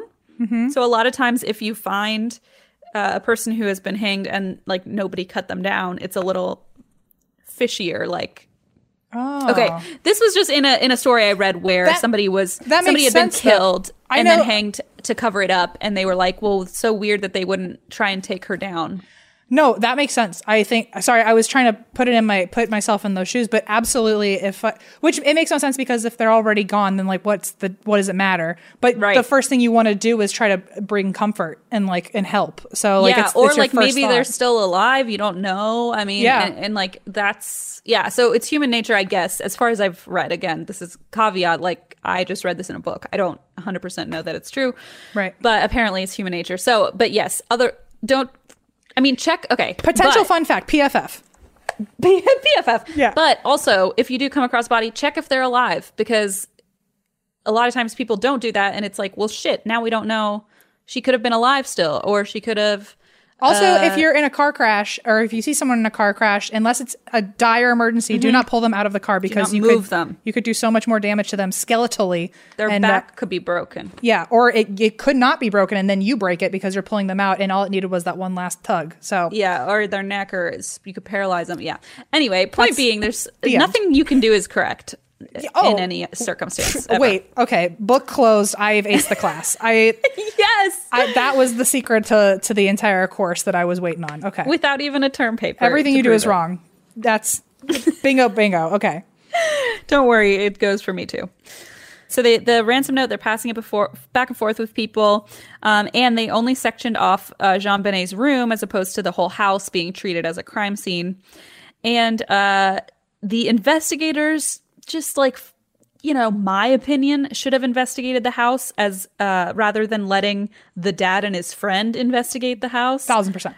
Just like the wildest thing, like, oh, here's a task. Go look for your, go search the crime scene for your dead daughter. If I ever saw, if I ever walked into a crime scene, if there's one thing I know, it's like just fucking walk right back out and call the police. yeah, Like, yeah, don't touch it because you're gonna tamper with it. Yeah, exactly. or like then I incriminate myself by accident. Like, like Yeah. incriminate as in like now I'm added to the suspect list if I've been touching shit. Like, Yes. yeah. So my my advice is check that they're check if they're alive because if they are alive, you could call 911 and have help CPR and so on.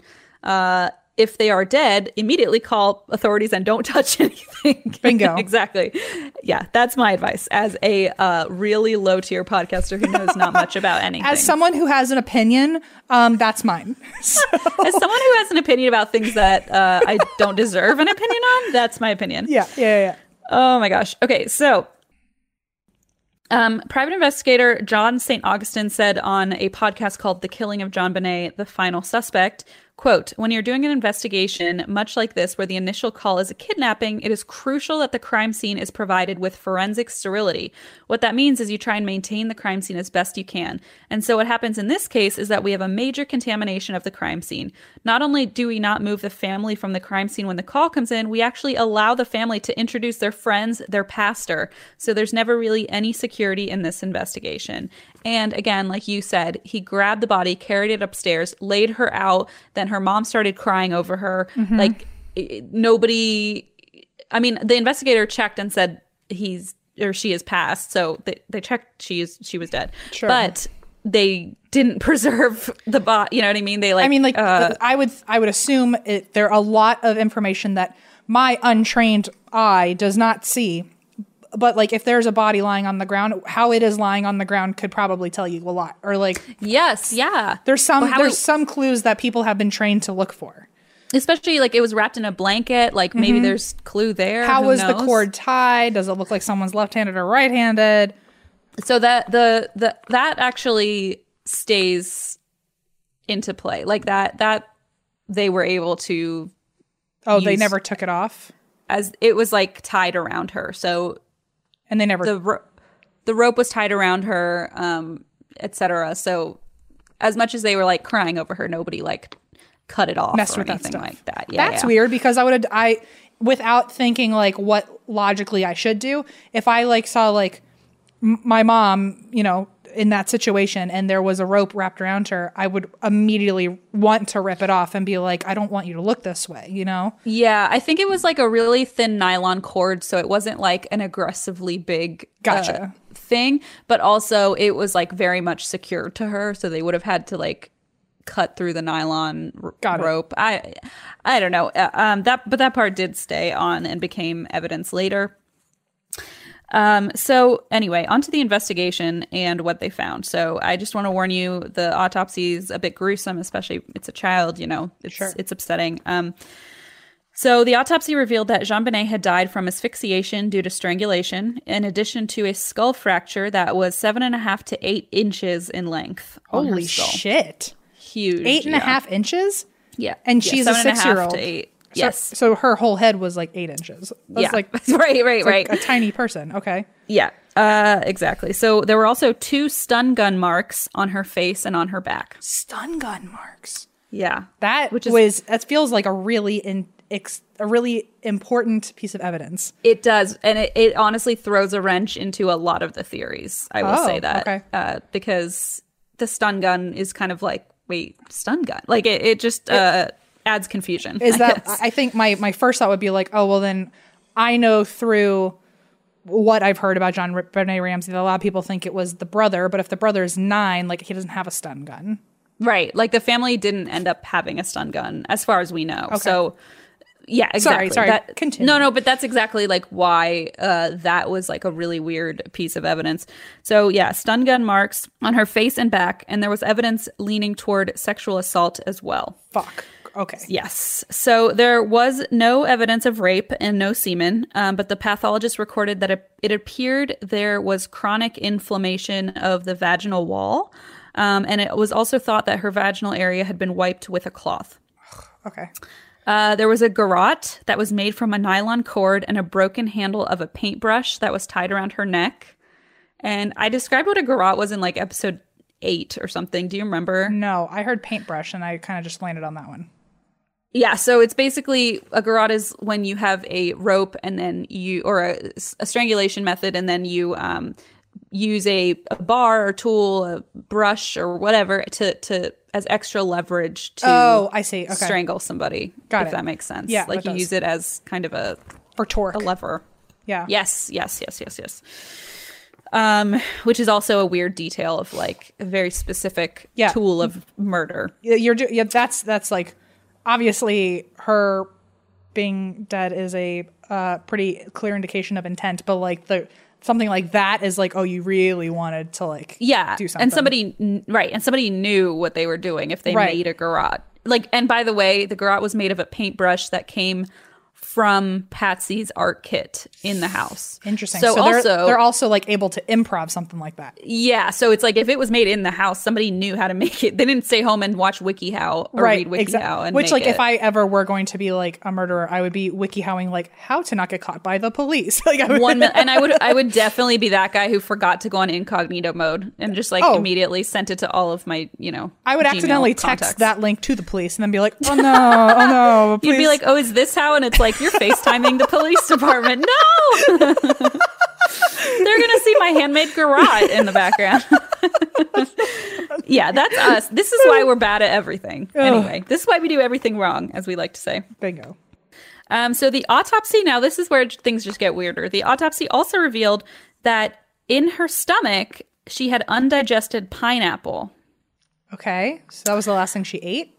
Yes. And it indicated that she had eaten it a few hours before her death as it had not yet digested. So it wasn't, it was far enough along that you could tell it was pineapple, but it had not been digested in her small intestine yet. And do we know what the time of death guesstimate is? Uh, no, I don't think so. Um, Shocking. they're- Usually that's the first thing I hear about on SVU. I know, I know, and they don't have that. All they know is that she was dead at some point uh, before the before the police arrived. It just lets you know like how like incorrect Hollywood is sometimes because like uh anytime I've watched Law and Order, it's like they just want to that's the first thing they always tell you and it's always like oh, well she died obviously at 329 and I'm like, "Oh yeah, my yeah, god." yeah. They like easy? smell her. They like smell her hair, and they're like, "This is a six eighteen murder." It's I like there's tell. a like an invisible clock. They like once you get Yes. the degree in forensics, you like see this clock. Yeah. It's a yes, exactly. So I don't have. Um, I don't believe I have a an estimate time of death. Okay. Um, but it was basically proof that she had eaten pineapple within the hours of her death, which happened sometime that night, the night of Christmas. Okay. Um, so apparently, John and Patsy were very adamant that they had not fed pineapple to JonBenét. Uh, but this is Wasn't she at the party though? I'm sure there was a fruit platter.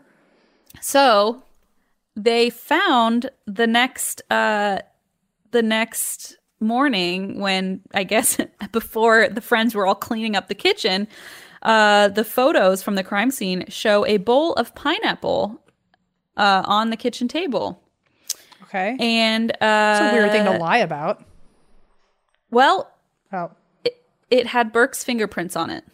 Okay. This is where that is. Okay. Uh-huh. And it also had Patsy's, but again, you know, she's the mom. She's admittedly have has done dishes, so it's not that weird that the moms are on there. But JonBenét's fingerprints are not on it, but Burke's are. Okay. So and go on. the parents were like, "We didn't feed her pineapple. Like, we don't remember doing that. That's not a thing we did." Um, but so there was a dish of pineapple, apparently pineapple and milk, which I'm like, Sounds great. It sounds gross. I'm thinking of it as like a like um one of my favorite like Thai foods is like when they do like the the mango sticky rice. Yeah, Do you know what that is? I mean, I imagine it's like pineapple stick, like pineapple and I just, coconut like- cream could be kind of good. I so just maybe hate milk. like pineapple in- or like I hate. Huh. I know you hate I, I just feel like it would curdle. It would curdle the milk. I don't know. Never happened to me. Okay, pineapples and cream maybe I could get on board with, but like milk just sounds. I'm thinking to me. pineapples and cream taste good, so like milk isn't that far off, and it makes it less disgusting to me. Yeah, I guess. Also, they're like two of my favorite things to put in my body. So I do love pineapple, um, and I like milk. So yeah, I guess. Um, so uh, they found a bowl of pineapple on the table, and it was found to have Burke's fingerprints on it. Now, there wasn't a timestamp on the fingerprints, but Patsy and John were certain that Burke had slept through the night and only woke up when the police arrived Okay. at the house. And by the way, he stayed in his bedroom the entire time that the police were there. Um, and when they later interviewed him, he just said he was scared, which, like, Okay. understandably, you're nine and Sure. your sister's missing. So, Patsy and John were interviewed briefly after the discovery of their daughter's death, but uh, they refused to be interviewed separately. Um, they insisted on only being interviewed together uh, at any point, which mm, not a great flag. No, because like they need to make sure their their alibis check out. In theory, Uh-huh. Their stories line up. Yeah. Um, so they only conducted their first formal statement interviews on April 30th, 1997, which was four months later. I was gonna say, wow. So- yeah, yeah, yeah. So they because they because the police were like, no, we want to interview you separately. So it took them four months to to get to that point. Jesus. Okay. Um, in the meantime, however, uh, much to the irritation and almost like hurt feelings of the police, they were happy to go on CNN and do news, news and press and media coverage. However, they refused to talk to police. So it was Interesting. not a good look. Yeah. Uh, and they had hired a media consultant, and I'm like, maybe that media consultant was just bad at their job, but it wasn't a good look. And it honestly really hurt their case because um, on January 1st, 1997, um, you can hear, so you can watch clips of these interviews, and they've gotten a lot of scrutiny. And you, uh, you'll see why if you watch. Okay. Um, so you can hear Patsy say, We have to find out who did this before John continues, Not because we're angry, but we've got to go on. Then they say, For our grief to resolve itself, we now need to find out why this happened. And in one of the most famous quotes from this interview, Patsy makes the plea, Oh my God, I, um, I. I wasn't looking, and I just saw Robert out of the corner of my eye, like moving across the screen I now a and hunch he holding just, him. I think he just wants to be seen. I think He he, needs just wants some love. Yeah, he just needs a little love. Everyone needs a He little wants to be center of attention. he looks so handsome. Maybe we should just zoom in on him for the whole episode. Okay, that's just no one else. No one needs me anymore. It's been like an hour. No, There no, no. That's all. All for you. Maybe every time it cuts to me, he's like, "Wait." He's like, my turn. I'll say the quote. Okay. Uh, okay. So in one of the most famous quotes from the interview, Patsy makes the plea uh, to to all my or to everyone in Boulder, tell your friends to keep your babies close to you. There's someone out there. Yikes. So this interview uh, is interesting. It did not bode well. They decided they're not going to interview with police, but they are going to go on national television. Okay. And this backfired because people did not take well to this uh, this look because they mm, What? they didn't have the most like emotive response. Like they seemed cold and careless to it. not careless, but definitely just like a little distanced or, or like composed, very composed. Like like like homeboy in the last episode. The the the other Colorado. Oh yeah, yeah, yeah, yeah, yeah. like how That he guy- was. He was Yeah. he because he did a really good job for a second, right? He like had a total meltdown, but then like when they would talk to him, he was like a little too. Yeah, and they were like, "You haven't cried once about them, miss your daughter's missing." Yeah, but you've cried about other things, right. So, So, it was it- weird. Is it kind of like that? Yeah, it is. And I've like mixed feelings on that because on the one hand, like sure, you know, you expect people to behave a certain way, but on the other hand, uh she's a pageant queen. Like she's been trained to perform her whole Be life. So like yeah. Yeah, be composed. Exactly. And she's probably rehearsed this a million times to like prepare and she knows the world is like looking at her as a suspect. Well, so like also, I like am my my big thing too is when like the way that my emotions process is like I'm kind of like all or nothing, where like I, I have Yes, yes. all the emotions immediately, and then I'm just numb. Like I'm just Yeah, like I same. can't fucking feel anything. Yes, exactly. And like I can shut down and be like I'm just distancing myself from it. So so Yeah. like I don't like when people kind of just critique it based solely on how they expect someone to react in a scenario like this. Sure. Um, especially because, you know, they've had uh I imagine if I were in this scenario, which I can't imagine, but if if I were in this scenario, I imagine I would get a very strong prescription for Valium for whatever to like tranquilize, like to just like not One have a fucking thousand freak percent out.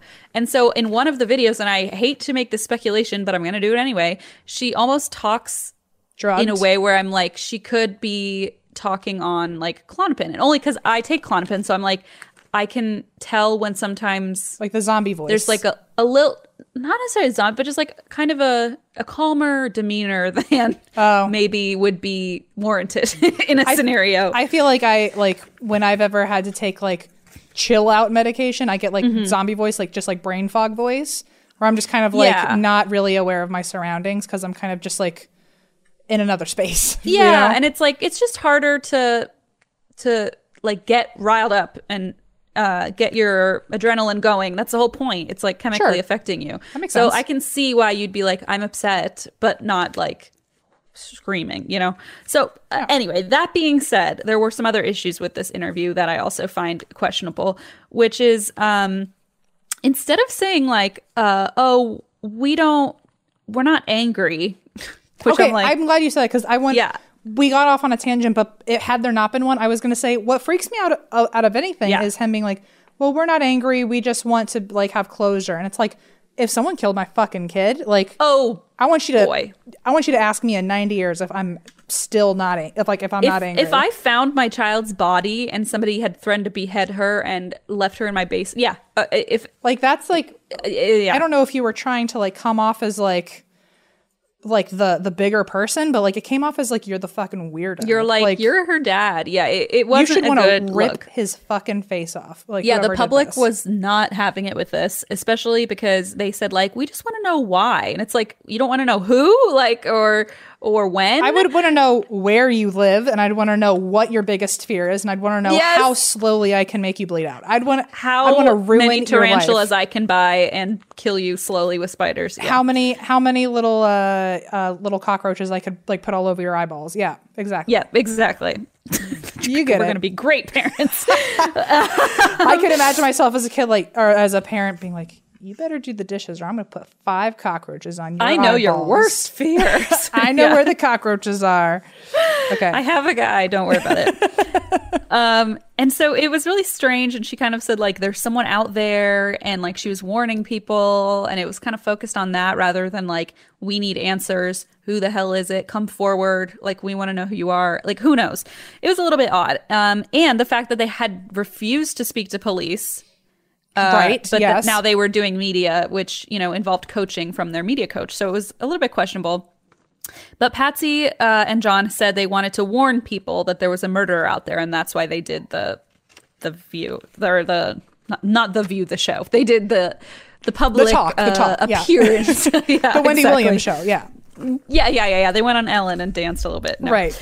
Uh, but so there were some other odd details just uh, aside from the uh, weird interview, and this goes back to the evidence. So, firstly, the ransom note. Okay, the ransom note is one of the weirdest, obviously, one of the weirdest factors of this whole story. Yes, it's bananas. Um, so, if you're looking at it objectively, the ransom note was three pages handwritten. Right. What kind of fucking ransom note is three fucking pages long? well, like that, which what kind of ransom note is handwritten? Like that's the stupidest thing I've ever heard. Like, handwritten, like, totally. Put it in some cut out tiger beat and get some letters or Tiger Beat. print it out. Like, come on now. Like, you're. It makes me think like they're definitely new to this, and also they left the body. Do you know how? Not that I ever want to kidnap somebody, but my my go to move wouldn't be leave the body at the scene of the crime. Like, Uh huh. I would just take it. I would take it, and no one would And ever then write a note and then put it upstairs. Yeah. I also want to add that the note was on the back staircase, which you wouldn't have known was the one they used unless you either a knew, Uh-huh. knew the family very well, or were in the family, or watched the family. Like they use that back staircase, and that's where the note was left. Even though they had like a full front staircase to the front door, where you would think you'd leave like Right. a note for whoever wakes up first. Um, so a little bit odd. So um, it gets so much weirder. It gets so much sketchier.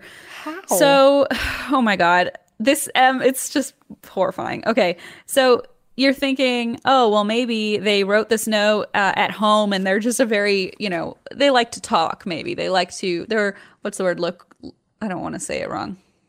Look what? Loquacious. No. Okay. Loquacious. Is that a is that a word? That's not a word. No, Oh. it's locution wait, okay, never Please mind. God, do don't think I'm going to help you in this.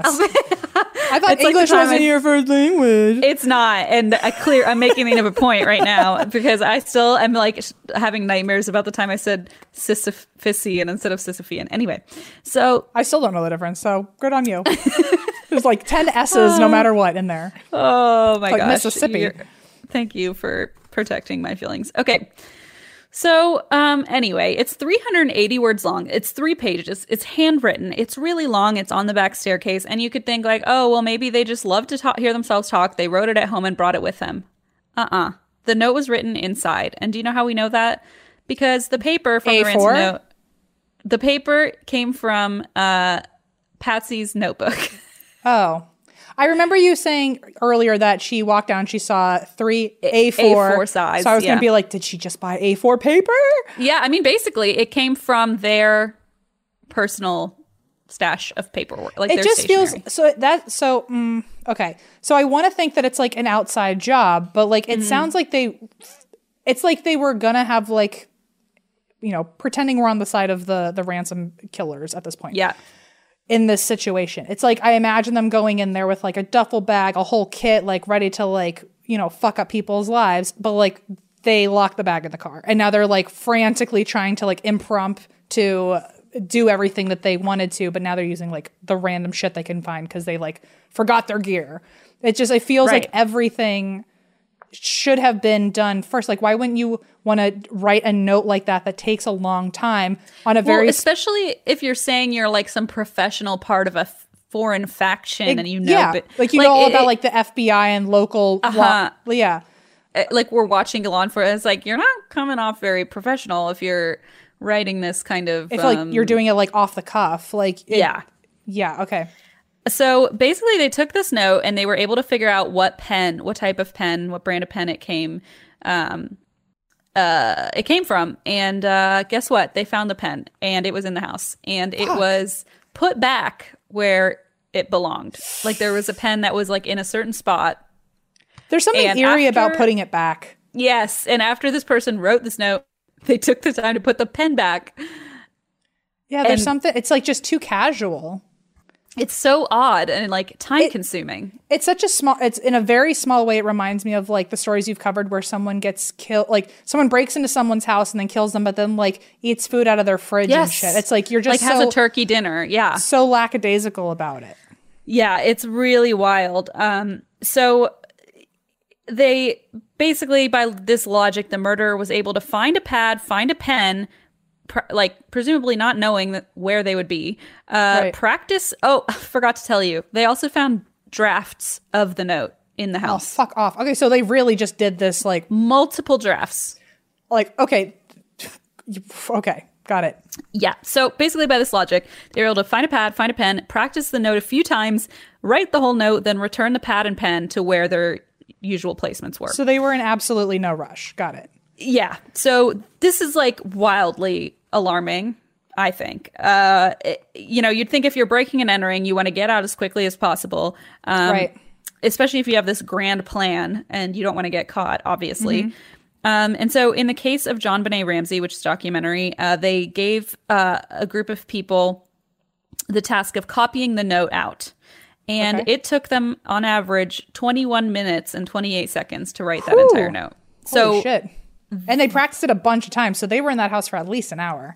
and that was uh, them copying it verbatim. It wasn't think you have to would you would have to actually, as you were writing it, you were thinking of what to say Right, right. as the ransom writer. So it probably took even longer. wow. Um, so it's like as a lot of people have pointed out online, especially like they could have gotten the message across in four sentences. We want money. We're gonna kill your daughter. Don't Yeah. call the police. I mean, it's we've seen a million times. Like, why not just do that? Mm-hmm. It's really odd. It's really odd. Um, instead of being like, make sure you bring the right size briefcase. It's like, what? Uh, rest up in a little bit. An appropriate attaché. It's like, wow, you this really is like your first outing as a as a bank robber. You're like, Yeah. I'm going with the best accessories for my first moment. Too hard. Yeah, Yeah. exactly. So, um, anyway, it's also the part about the small foreign faction that, like that you mentioned, that is Weird. really red flag because, like, what? Uh, it sounds you know, almost like un if it's not true but if someone, I'm not gonna, I'm gonna pretend it's just a complete random stranger, and I don't have my own Right. opinion currently. It feels like it's like almost mental instability of like this, like the government's after me, or I'm after, I'm the government coming after you. It feels kind of like, it feels uh, kind of on that vein, but also it just feels like a flat out lie, and you're trying, to, you're like, what sounds intense and scary? like foreign faction. Yeah. and um, I will also add that. Okay, actually, I'm going to mention this in a minute. Um, but so the the small foreign faction thing too. Like, wouldn't you say like we are from a powerful Yeah. league of terrorists? Like, Like, you, if we're we're we're a little scary. Like, yeah, we're we're just like on the outskirts of of terrorism, but we're trying. yeah. you know, it's like we're on the fringe. We're trying to why would you through. admit that? It's just weird. Um, so anyway, within the ransom note, the author they've they've realized made allusions to the films Dirty Harry, Ruthless People, Speed, and Ransom, and the movie Ransom had come out like months prior. Wow. So it was like. Mm, this is a little weird that it's coming out right after this movie came out and it's the illusions. It's almost like someone thought, what would you write in a ransom note? And Wow. you made a flowery ransom note where you were like, this is what it would say, you know, like Yeah. just really dramatic. Truly. So the other thing that you caught on to immediately was the amount, $118,000. And as everybody asked, why didn't they just round it? Like people ask 120, for 150 anything. Like people ask for a million bucks, people ask for 500, whatever, yeah. but like 118 is very specific. And the Ramseys at the time were worth 6.5 million dollars. So it's not like uh they were wanting for cash. Like right. they could have asked for 2 million dollars and, you know, probably gotten them to do it. Yeah. Um so what's most interesting and this is where things get a little like uh, so $118,000 well, that month, John had received a Christmas bonus from work of, you guessed it, exactly one hundred and eighteen thousand dollars. Okay. And um, although he did get like a write up in the paper about like his success at work, it didn't specify $118,000. That was a very specific number that you would only know if you worked with him or or maybe not even that, only know if you were close enough that you would have had that information. So at this point, um, I don't know where we really are in like terms of like the investigation, but Mm-hmm. do have the have the police already made their own uh, opinions of Yes. this? Okay. Are, are they like are they even thinking like oh maybe it's someone from work or are they pretty sure it's the father? Yeah, they're convinced it's the family. They're almost immediately, and that becomes problematic too because they really just. It's another thing where, like in the last episode, they said it's a suicide, and then like blinders, and didn't And just rode with that one, even though it could Mm-hmm. And it could so- have been something else. Yeah, so they they really it it was it became problematic because it was such a gung ho theory that like a lot of things kind of got pushed aside, Okay. evidence wise. Um, and anyway, I'll I'll tell you, but yeah, exactly. They did immediately think it was coming from coming from inside the house. Okay. for lack of a better term. Sure. Um, so uh, many people, including police, um, just thought this ransom note was staged uh, for obvious reasons. And if it looks, or if it were staged, so that means the family would pro- most likely be the culprits of the crime, or at least have something to do with it.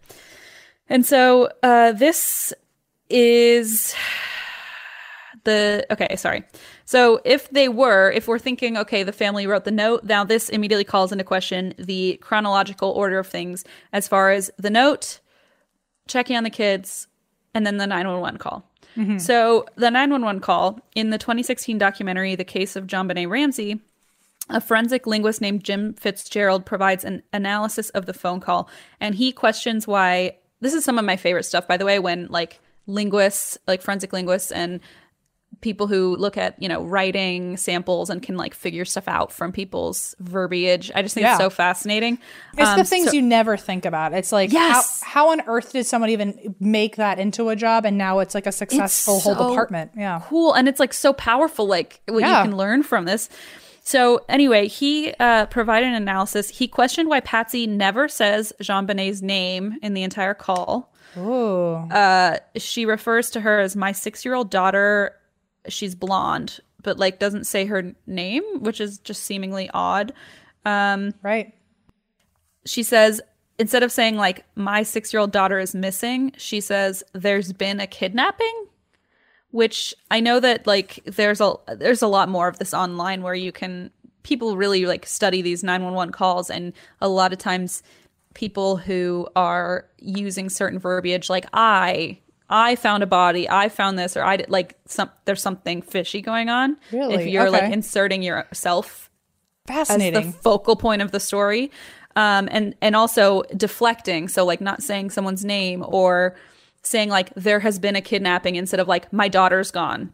You know what i mean? Like it's it's almost like distancing. Ah. Even if there's like a like a like probable cause for there to have been a kidnapping, because I know if I saw a note like that about you and now you're missing, I Mm-hmm. would assume okay she, that she's been kidnapped. right but instead of saying like oh my god i think my my daughter's been kidnapped i think my friend's been kidnapped she's Oh. saying there's been a kidnapping and doesn't say her daughter's name um, Okay. Got instead it. of saying you know instead of saying like oh my god i think someone took my daughter or i think my daughter's been kidnapped or This is someone might this is on her. YouTube. This is what is how did you learn about this? Oh, so these are basically they play this 911 call in like every documentary. So Okay. you can hear the call. I'm sure it's on YouTube. And the analysis is in uh, this specific one is in uh, a documentary called The Case of JonBenét Ramsey.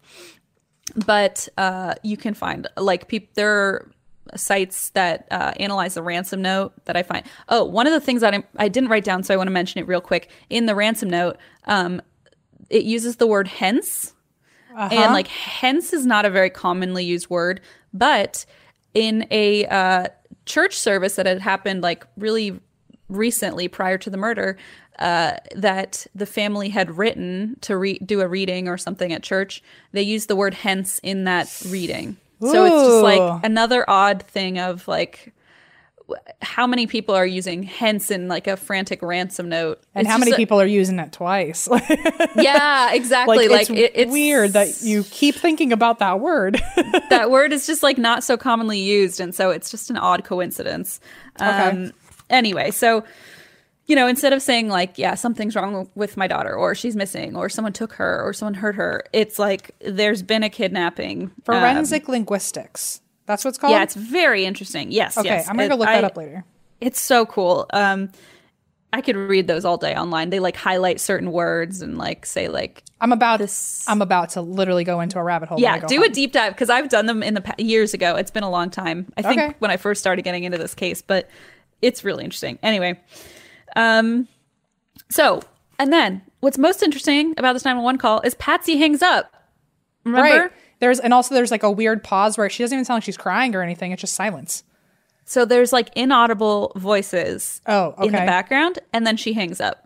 But like, if you're calling 911 and you're like, my daughter's gone, somebody's taken her, Yeah. you wouldn't hang up, right? You'd be like, I'd be like, I'm going to be on the phone and make they? sure you get here immediately. exactly. Also, the Like- inaudible sounds like it to me. My first thought is that like her, if her and her husband were like co-conspirators in this, then like the husband was like whispering advice and like or saying like get off the phone or saying something where if if something happened to you and I was on the phone with the police.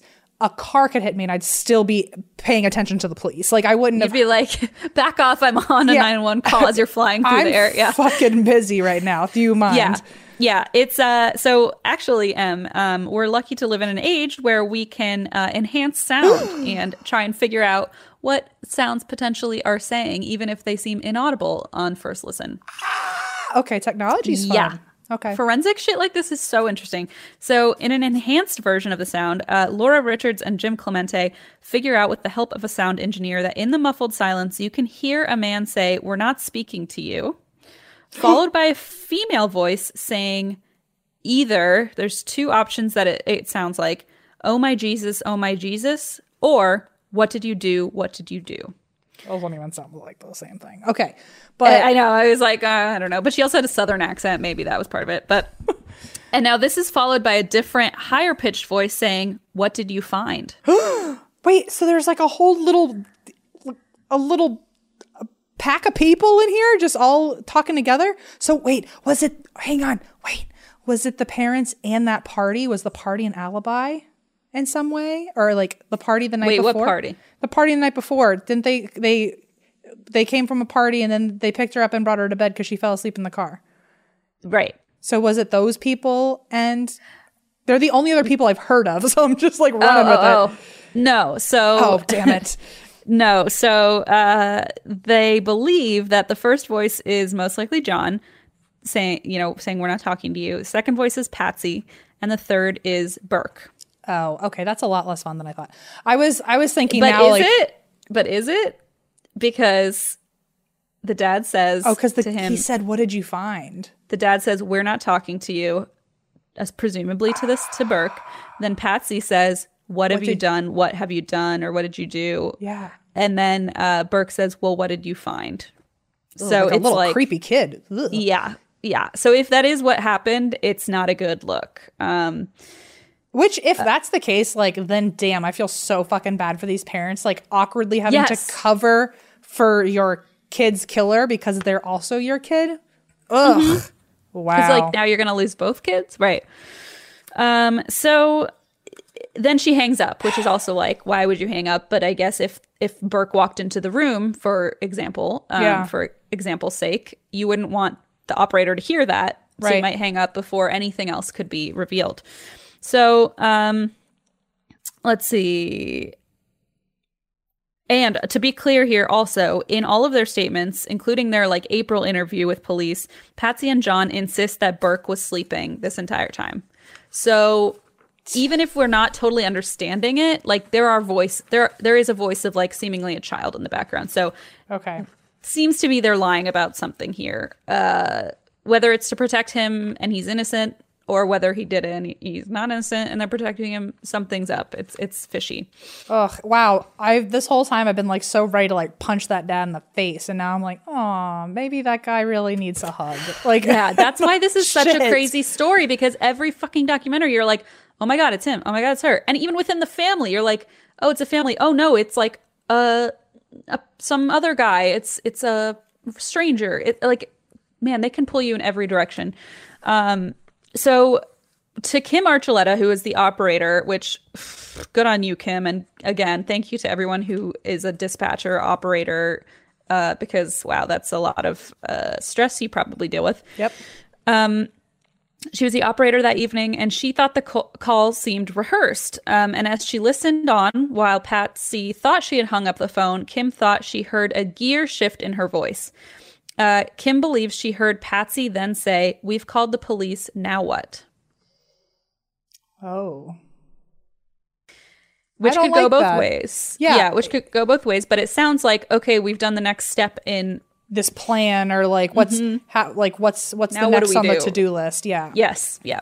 But it could also just be like, now what? Do we just fucking wait around, or like, like Do we hide from the ransom guys? Yeah. Yeah. exactly. You're right. It could be either way. But she did say she felt like her voice shifted from like panic to kind of just kind of like, when like now in a we do?" crisis, you have to like be, you just got to get your shit. like pull it together. Maybe, Yeah. yeah. But obviously, this is not like proof of anything. Um, so the first major theory, obviously, is that the family did it. But the second major theory is that this was the work of an intruder. Seems to be most people are split right down the middle. Um, Okay. And as the so in 1998, a police detective who was like really well renowned, um, his name is Lou Smit, and he basically had like a 90 to 100% success rating in solving murder cases. Like he was like they they brought the big guns in. Um, and he actually came in and determined pretty quickly that he did not think the parents or the family had anything to do Wow. with uh, her death. And I'll tell you what he kind of found as far as evidence. He published a book later which argued his side of the case, saying there is substantial credible evidence of an intruder and a lack of evidence that the parents are involved. Now, his key argument was that the in the basement there was a window that had been smashed open. And Is that remember, true? She yes, and Oh, she was okay. found in the basement. Right. Okay. So you can see photos, crime scene photos of this. There's a window that has been smashed open. However, this was not a new smash in the window. Uh, apparently, John Ramsey had smashed it months prior because he had locked himself out of the house on a number of occasions and he just never had the window pane replaced. Okay. So he had climbed in that way when he got locked out. So It's just that was his new normal. that's just a new, new new new front door. But that doesn't mean an intruder couldn't have seen that and climbed Sure, in. sure. Uh, but the, nobody's new smashed the window open. Um, according to Rolling Stone, there also appeared to be finger marks on the glass and an unidentified footprint on the suitcase that stood below it. A suitcase which Smit believed was part of the intruder's plan to sneak JonBenét's body out of the house. Oh, okay. It was later discovered that foliage had grown underneath the metal grill that blocked the entrance, meaning that um, someone had removed the grate at some point and uh, then put it back. Uh, however, this fact is also disputed because within the smashed window there was a spider web Okay. named Deb. No, I'm just kidding. I was going to say Skylar makes an appearance. Okay. Okay, remember we used to say Skylar has seen so much in this room. Skylar has seen so much in this fucking basement. If Skylar has uh, quite a backstory. We Skylar knows the truth, and it's like really scary that we can't ask her. what, what her this whole time Oh, what? Oh, that she's been the. that she's a she, Skylar. Oh, Is Skylar a girl in your mind? yeah. Yes. Oh, I thought Skylar was a boy. Oh, well, all the Skylars I've known are always girls, so I guess I just kind of assumed it was a girl. Ma- Skylar has another mystery to them. Wow. Wow. I mean, who's to say, really? It's probably not for me. It's probably for Skylar to say. Well, But we'll have she to we'll keeps everything really close to the chest, so I don't think we're going to find out. spider chest of theirs. Okay, yeah, yeah, yeah. Okay, Um, I guess because of Deb and Skylar, I just assumed they were like a little like little gal pals. duo. Yeah, little gal pals. Oh, okay. So, right, there was this cobweb there, uh, and you can see it in the photos, and it had dew, like dew and dust on it. So, apparently, they determined it was around 70% unlikely that this web had been made after an intruder could have entered. Like it was, it had been there for too long. Yes. So they Okay. believe if okay, so here I'll explain it better. But um, because of the size of the window, so Lou actually does a demonstration and climbs into the window himself. Um, because of the size of the window and the level you'd have to crouch, there's no way someone could have gone through without destroying the spider web. Oh, okay. Um, so basically, apparently, it takes an average spider one hour to spin a web. So technically, an intruder could have come in and out, and then a spider created this web. But it also had a lot of dust and water and stuff kind of It built up on it. aged. It was aged. Yeah, so they determined, I guess, like a 70% chance this thing was there before, so nobody went through that window. It was vintage. Also, like I like how there's this, like something as simple as something as simple and as complex and as tiny as like a spider web can Yes. completely like make or break an, a forensic Fascinating. sensation. Yeah. Yeah, it's just the wildest shit that you don't ever even think of. Um, so on October 13th, 1999, in Colorado, Colorado, holy gonna- shit. I was gonna let it happen too. I was about to like burp, so I was like, I have to get this word out quickly. And then I just said Colorado. in Boulder, Colorado. Boulder, Colorado. Yep. know it well. Ah, the grand jury decided there was not enough evidence to charge anyone in the death of JonBenét. And this was shocking to everybody because they were like, basically everybody believed that the parents did it, that Patsy did it. Patsy was like the number one Patsy, I guess. She was like the number one um, suspect in the public's mind. So when this grand jury came back and said, we don't have proof that they did this or whatever, uh, we don't have enough proof that the grand jury, whatever, blah, blah, blah, uh, people were shocked. Well, guess what? We find out later that that wasn't actually true. In 2013, it was revealed that the grand jury actually was prepared to charge the parents with fatal child abuse and accessory to a crime, but the prosecutor kind of vetoed it and said, like, nope, we don't have enough evidence to try them. Weird. And so, even though the grand jury, and they're not allowed to talk about it, so even though the grand jury apparently ruled, like, we believe that they uh, ha- were part of fatal child abuse and they were an accessory to a crime, the prosecutor, Alex Hunter, declined to try them um, in the case and basically said, like, we don't have enough evidence. So the public was like, wait, what? And later we find out, like, everybody else in his court said, like, no, no, like, we want them tried. And he just made the call. He like vetoed it.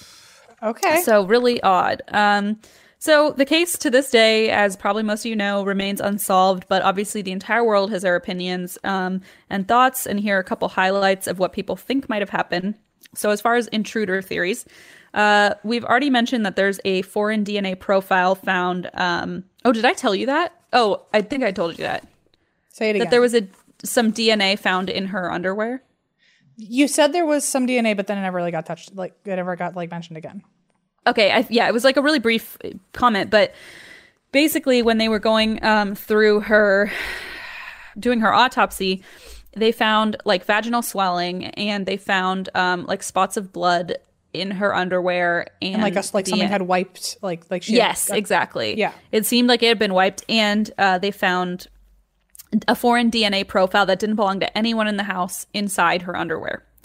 Now, it sounds really damning. However, uh, some believe the DNA might belong to the worker who made the underwear, which apparently happens. What? Because so it's so what they did is they used touch DNA, which I guess is controversial because it's just like when somebody touches something and you I don't know, it's very complicated, but apparently they use touch DNA to be like Oh my gosh, this is the same DNA that matches the ones that was also the one that was also on her leggings, but apparently they only used a few markers and said and in reality they said it's possible it could be the same DNA in her leggings and in her underwear Okay. but in reality it couldn't be or it it could also not be the same DNA. I don't know. Does that make any sense? it does. No, it makes sense. It's just that's so. I never didn't know it was controversial. Because yeah, because well, at first they said, "Oh my gosh, the DNA in her underwear and there was also some DNA on her pants. They matched." And if they did match, then it's like, okay, then that's not just some random like Right. interference from like police handling it, evidence, whatever.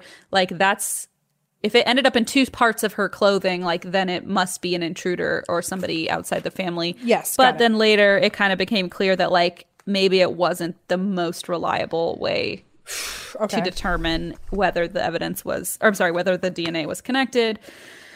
Um, but apparently that does happen where manufacturing processes sometimes like small amounts of DNA will get into the clothing. I had no idea. That was that weird? That's one of the more fun facts of today that I've It's learned. so creepy to think about. that but like yeah, you could wash something a million times and like there's still something from the very first in the f- moment from like whoever Yeah. sewed it or you know Weird. touched the elastic or what have you. Yeah. Okay. Um, so neighbors apparently noticed a scream coming from the Ramsey household at 1 or 2 a.m. And after some testing, it was possible to hear a scream from the wine cellar room that JonBenét was found in uh, and not hear it from the parents' room two floors up. So really? Okay. could could have been could have been could have been she was Acoustics are a funny thing. I know that wine cellar had some great acoustics, but Um, only only horizontally, not vertically. Oh right exactly Yeah. like very specific um so john so john uh andrew ramsey uh this was the son of john yes. ramsey so the junior The nine year old. no no sorry that was uh burke so Oh. john had two kids from a previous marriage Oh, okay. I feel like I did not know that. Yeah, sorry. I, I mentioned very briefly, but I also wanted to add that I mean, it's really tragic. So John had two kids from a previous marriage, and his daughter was killed uh, in a car accident in at like 21 or like very young. I don't know. Like I think 21 or 24, some like very young age. So that had already happened, and Patsy had already been diagnosed with ovarian cancer before Oh my god. before this event. So they are going through like hell on many levels here. Wow. Okay. Um, it's a lot. It's a lot. But so John was the other son from that marriage. Uh, he was definitely older. And the theory, there was a theory that maybe he was involved. Um, and the main source of evidence on this is that they had found a blanket encrusted with his semen in the Okay. basement, uh, along with a Dr. Suitcase, Seuss book uh, that was found in the suitcase below the open window in the cellar. And it was his DNA. However, he had like a really strong alibi that he was in Atlanta that day. And I'm just thinking, like, I guess he could have been a part of this murder, but like maybe he was just like had a gross blanket from his teenage years that he like left in some boxes in storage, and his dad put the box or the suitcase in the Maybe basement. he's really into hop on pop, you know? So yeah, yeah. May- Listen, I'm not here to judge. Okay, everybody Look, is allowed to you can do it in a box. You can do it with some socks. Look, it's fine. It's okay. You can do it with some socks. Oh my god. um, yeah. So, yeah. Listen. Yeah. Uh, anyway, uh, that's another random fun fact for you. That's not very fun. Nope, and now there are a couple. uh, it's definitely shocking. I didn't see it coming. It's definitely shocking and not fun and pretty gnarly. Um, Right. There have been a few names that also came up. So one of them is Gary Oliva, and it's one of these things where now the following two people I mentioned, every time they started talking, I was like, "Yep, that's the one that has to be the guy." And then you hear the next one, you're like, "Wait, no, that has to be the guy." Like it just Wild. Okay. it's so frustrating. So, Gary Oliva is a 32 year old known sex offender in Boulder, Colorado, operating around the time that JonBenét was found strangled to death in what looked like a potential sexual assault, given that there was a droplet of blood on her underwear. Um, and the convicted pedophile, Oliva, had been living in the area on and off when police allegedly found a magazine cutout of JonBenét Ramsey in his backpack after he was apprehended on drug charges in 2000. Uh, and in that same backpack was also a stun gun. Oh. And apparently, in his home, he had a shrine to her. And he admitted that he loved her to police, but he said he would never hurt her because she was his lover. So. Good night. Holy Yeah. And you have shit. to remember, too, that this girl has become like internationally famous because of this Yeah. case. So her her pageant photo of a 6-year-old little girl is all over the world. So, you know, any sickos can say like, "Oh, I did it," or right. or even just like, "Oh, I, I'm in love with her, but I didn't kill her." You know, it's like really Sorry, really goose gross. cam. Ugh. It's it's it's horrendous. So there was the stun gun though, which was odd. Um, Sure. Then there was this other guy named Bill McReynolds, and he's now deceased. And he, this is the Santa Claus theory. I don't know if you know about this. Um, The- uh, Merry Christmas. I figured out how this is the holiday episode. Yay! So the a Santa Claus theory, basically, this guy, he's a friend of the family, Bill McReynolds, and he what he he was very close with the family and he would dress up as Santa Claus to entertain the neighborhood children and every year Patsy had this huge she had apparently a Christmas tree in every room of her house and she took it very seriously and remember this is a 15 room house um and she like did this huge Christmas bash. She said 1500 to 2000 people went through her house in a matter of like 48 hours to like look at all her Christmas decor. So uh, this guy Bill, and he would dress up as Santa to entertain the kids, and they loved him. Precious. Yes, and so uh, McReynolds was, however, uh, rumored to have paid a little too much attention to JonBenét, Okay. and the rumors were not just rumors. So uh, it's nothing like. Well, I'll just tell you. So he went so far as to arrange a secret visit from Santa Claus on Christmas. He said something special will happen to you on Christmas. Okay. And then uh, he said he had chosen JonBenét to be his special friend. no. And uh, she had given him a vial of glitter as like a gift. Um, because she was enamored with him. She's like, it's Santa Claus, you know? she cour- thinks I've- this guy's Santa Claus. Fuck. If I were six and Santa Claus lived like right next to me and like he was gonna be at the party, I'm bringing him some glitter. And my mom could just hire him to come over whenever. Yeah. Oh my gosh, like I'm So just sh- I, I got him on speed dial, Santa Claus. Yes. I'm coolest kid in the world. Yeah. That, that must be pretty pretty fucking great. So she like had given him a tour of the house her bedroom the basement um, and she had given him a vial of glitter and he had brought it with him to his heart surgery and like carried it with him. And then uh, even stranger he said when he died he wanted his wife to mix the glitter into his ashes. Okay. went a little too far.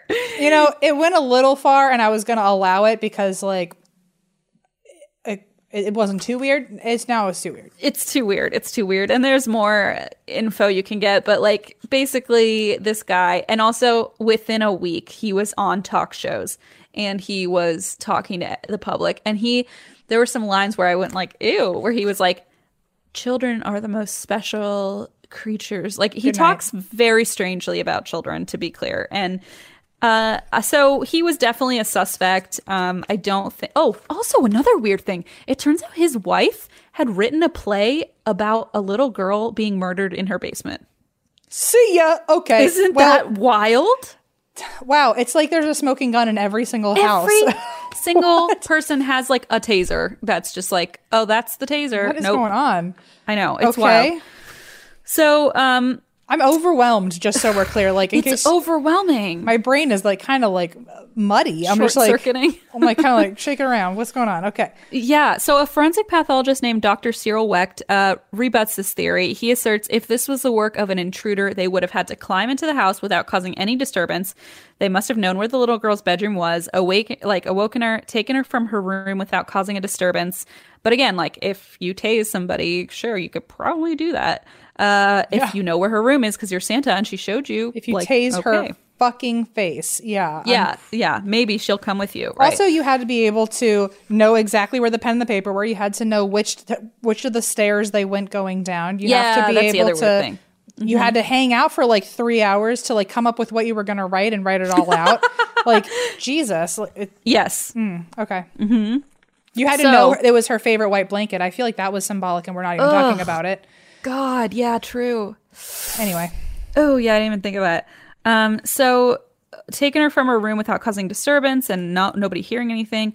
Um, so then he would have had to have some sort of like whatever his intentions were, sexually or otherwise, would have had to do this, then kill her, then write a ransom note. He didn't even bring a pen and paper. He would have had to go find it in the house, wrote a long ass ransom note asking for money, then left the body in the house, even though the ransom note was asking for money in exchange for the body. if I did, And- if I did kill a child in their own home, the last place I would leave that child is in their own home. Like, uh, It, like it doesn't make any sense. What you just you, you were like, eh, I'm bored now. Like now, And I'm there was like halfway yeah, done, and I don't want to do this meh. anymore. Exactly. Yeah. And there was there was like a really interesting point that this one guy made. Oh god, it was I'll tell you the documentary later, but uh, he said basically like it doesn't usually happen both ways. Either somebody is attacking a child or abducting a child for sexual reasons or for ransom. And they like he said like virtually never Are they combined? combine. And so he's like. If somebody comes for sexual gratification, they're not doing this for $118,000. Right. Or whatever. But also, usually in that scenario, you would take the body somewhere else to like right, do that. right. Okay. Um, so it's all just very weird and it doesn't fit that there's a ransom note and allegedly like s- sexual reasoning behind it too. Um, so now we're back to the family theory, essentially. okay. Um, some people think and uh, thought and still do think that this was the work of Patsy, the mother. Uh, she was like the number one suspect in the public eye forever and still is, I think. Um, according to a 1999 Washington Post article, Colorado Bureau of Investigation agents concluded that four fibers on the duct tape taken from JonBenét's mouth were consistent with a jacket that her mother wore on Christmas night. Oh, Um, also, the item used to strangle JonBenét was a broken paintbrush from Patsy's art kit, like I had mentioned, right. and uh, the ransom note. So there was a uh, an analyst who there were a lot of analysts who looked at this and they got handwriting samples from both of them. So the handwriting analyst said the first page you can tell someone's trying to fake their handwriting. It's like wonky, they're writing weird and slow, and then by the second and third page they're back into a rhythm of their own handwriting and she said that's what happens if you're trying to fake it. At a certain point you just fall back into your own Yeah, like writing. your brain forgets that you're trying. Yeah. Yeah, exactly. Hmm. And basically, they were like, this is Patsy's fucking handwriting. So Wow. multiple analysts have said mm, it's a pretty pretty solid Okay. assumption that she wrote the note. I think So- that's pretty fair. I think had it not been her, it sounds like there were some other surrounding neighbors that uh, it could have been. Like they definitely had quite a little uh, bundle of characters in their life that Yeah. s- sadly all look like they could be capable of this. It's it's horrendous. Yeah. So the other weird thing about this too is that like in the interviews when they interviewed John and um when they finally got to interview them separately, John said um well, maybe the handwriting looks like Patsy's because it was written by a woman. And then Patsy said, "Well, maybe the handwriting looks like looks like mine because it was written by a woman." So they had like the very same wording of like maybe it was written by a woman. And so like you can tell that they clearly prepped that in advance, Sure. which was just a weird thing to say. Sure. And if you look at it, like it looks like her fucking handwriting.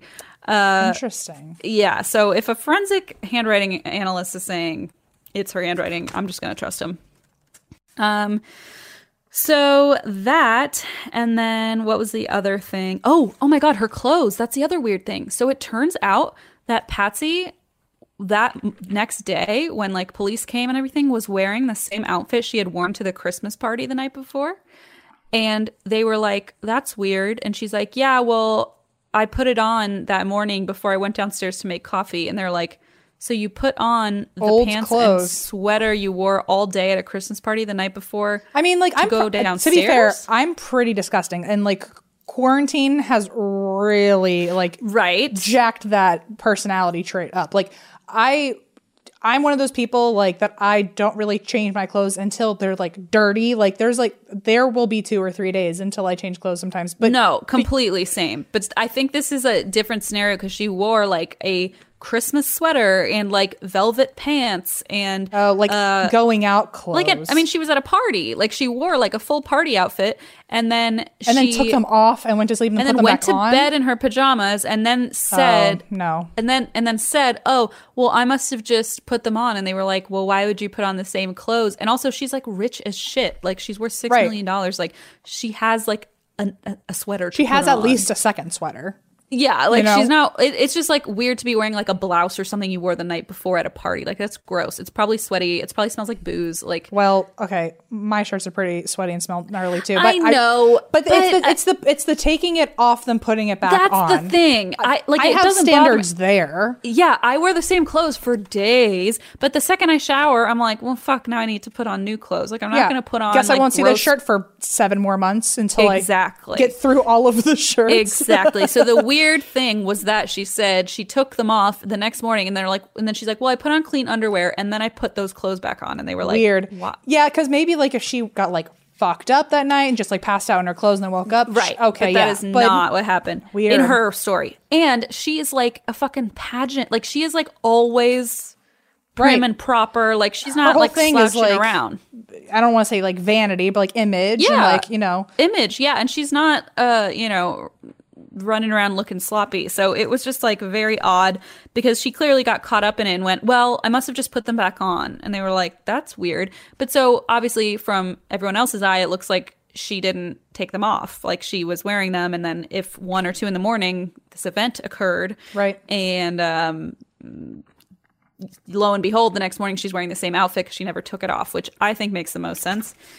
Um, anyway, so some people do believe that it was John Ramsey who killed her. Uh, some people think he might have had some sort of like sexual relationship with her, but there is zero proof of this. And as far as the vaginitis, or sorry, as the vaginal inflammation, it turns out she had been diagnosed with vaginitis, which is just like an irritation that a lot of kids get. Like you can get it from Okay. soap, you can get it from like wiping badly. I was gonna Um, say my my big fear was like the mom needed it to look like something else and like assaulted her own kid. That was my that's what I was Oh, afraid. no, but- I don't.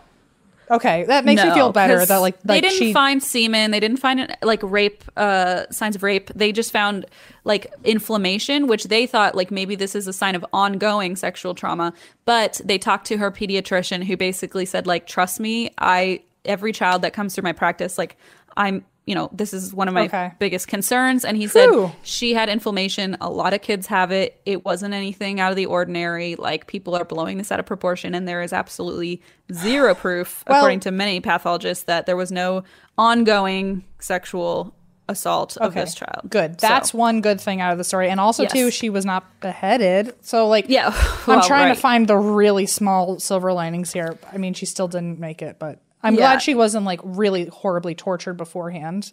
Maybe. Yeah, well, the, the the death was pretty violent, but we'll get to that. Okay, so in 2008, um, Patsy and John were uh, officially cleared of any involvement in the murder, but basically, uh, the reason I just want to add that the reason people thought that Patsy was the number one um, suspect, like when they they were like, well, what's the motive? Well, apparently, um, JonBenét had been having really bad bedwetting incidents um, almost almost daily. It was becoming like an almost daily issue, and so a lot of people said, "Well, you know, Patsy was like really upset about it, really worried, frustrated. Like maybe this happened, and she just like flipped out and hit her, and didn't mean to like." kill her but like hit her in the head and then had Oh. to cover it up I see. and that was that's like one of the main running theories is that she snapped or she flipped out, uh, hit her with some object and like knocked her out, and then had to like cover the rest of it up as like a I see. and wrote a ransom note, the whole thing. Um, so that's kind of why they think she could have done it. Um, so they were cleared of any involvement publicly. Um, and some people think now, as you mentioned earlier, one of the other big theories is that it was JonBenét's brother, Burke. Okay. Now, Burke was known to have had a bit of a temper that he often took out on his sister. Um, he had actually hit JonBenét a year before her death, and again in August 1994 when he hit her in the face with a golf club Fuck. and left like a scar. So he hit her hard and left like marks. It wasn't like, oh, roughhousing. It was like he has hit his little, you know, four or five year old sister yeah. Very brutally in the head. So, not a good sign. Um, and according to uh, the Ramsey's housekeeper, Linda, in Steve Thomas's book, JonBenét Inside the Ramsey Murder Investigation, she, quote, recalled once finding fecal matter the size of a grapefruit on the sheets in JonBenét's room, as well Holy as shit. feces on one of her gifts. Um, and like that, again, like with the bedwetting, is a sign, uh, according to mm, you know the experts on the documentary, of like anxiety, stress, like a stressor. Um, you know something something's wrong obviously. Right, right. uh, it's not normal. And so that you know one of the theories is maybe he was like abusing her or physically or otherwise. Um, and another theory proposes that uh, potentially burke was up eating the pineapple and milk. Uh, and JonBenét came down and took one out of the bowl with her fingers which is Uh-huh. perhaps why there were no fingerprints on it. And she had eaten it. So somehow she had ingested it so the theory is he was downstairs eating it she took one like maybe teasingly or whatever he got pissed off uh, took the nearest object and whacked her across the head much harder than he had planned Shit. the parents wake up or he wakes the parents up and says like uh-oh or you know whatever Yeah. Um, and okay. may- maybe the only way to keep one of their children is to cover it up. And um, in Burke's interviews, they're a little bit off. Like sometimes he goes into fetal position and he repeats a lot of the same phrases that his mom used uh, that were kind of like grown up phrases that didn't seem to fit. Like, like he said, like, not that I'm aware of a lot. And he was like nine, you know, phrases where you're like, like hence, like where you're like, Right. huh. Um, his tone is off. He he asks, uh, or he's asked if he's afraid, and he says he's not afraid. And uh, it's a little odd. A psychologist thought it was odd because his sister has just been murdered, and you'd think like if there was a maniac on the loose, like they could be coming for you, you Yeah. know, like Yeah. as a, nor- yeah, a normal child thought. But obviously, you know, children react to things differently. Oof. Um, so the question is like, how would he have hit her with such force, thus killing her? But uh, in the Netflix movie Casting JonBenét, they did have uh, a bunch of nine year olds uh, hit a watermelon, oh, and okay. Whew. it really. no, what were, no, what yeah. were we gonna have them do? Okay. Yeah, yeah, just a watermelon, but it, it's it's really not that hard. And um, children's skulls are very thin compared to grown up skulls, Sure. and like fragile. At like and like at her age, like you barely have your kneecaps developed. Yes, yet. Like, exactly. she's got and soft like sure bones. He was nine but he's also hit her in the face with a golf club so it's not like this is out of character you had know? practice. Yeah. yeah so it was only on august 13th 97 that the autopsy re- uh, results were released to the public um, and the cause of death was deemed by the coroner or initially it was deemed as asph- asphyxiation due to the rope but uh, now a new pathologist had looked at the autopsy results and said because of the shape of the fracture, he believes uh, that the blow to her head was actually the cause of death. So Oh. potentially the strangulation thing was done afterward. Huh. Now, the counter argument to this is that with the strangulation, you can almost see what people argue is fingernail marks of her trying to get the rope off of her Oh own neck Oh, no. Okay. but there's also no conclusive proof that that's what the marks are.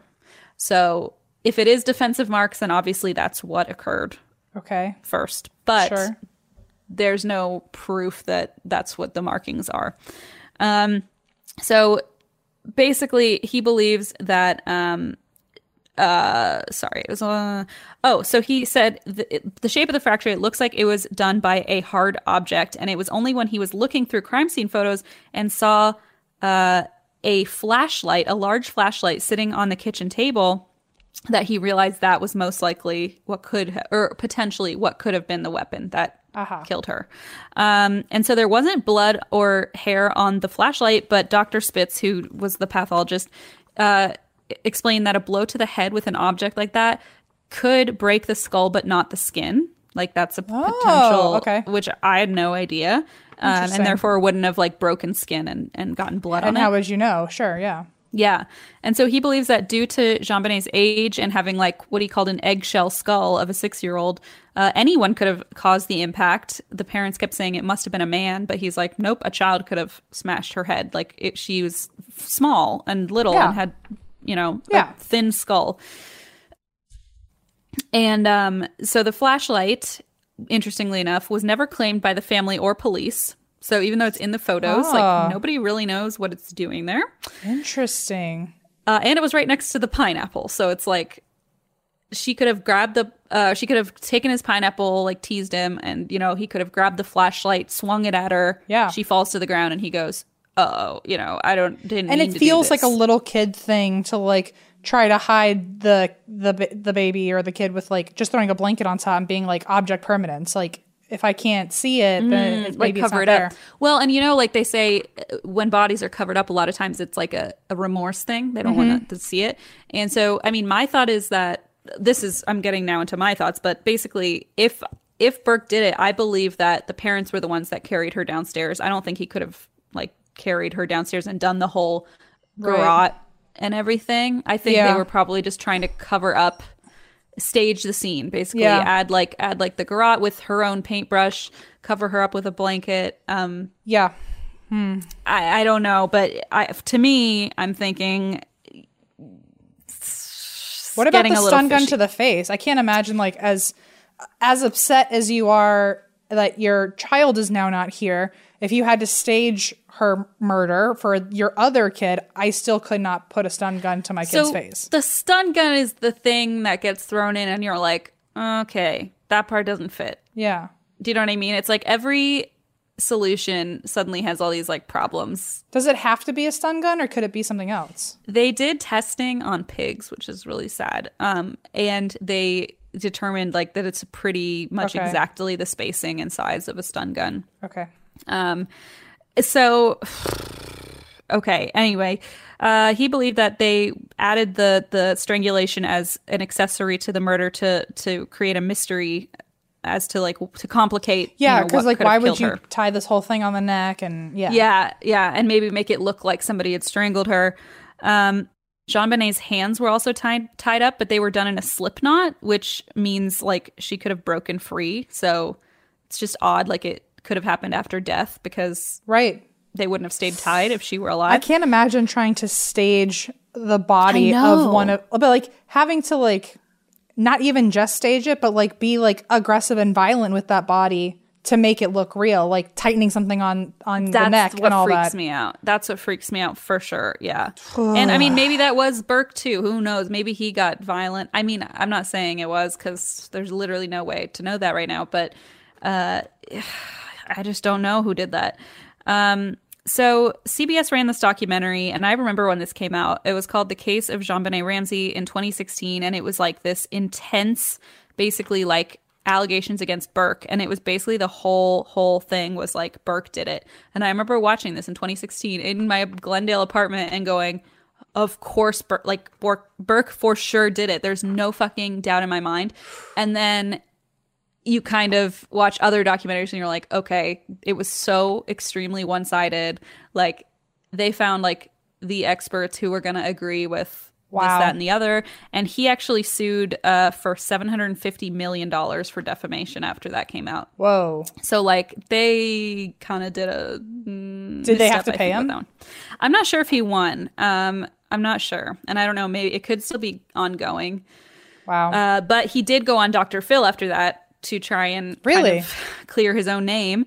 And Fuck, um, I love Dr. he- Phil.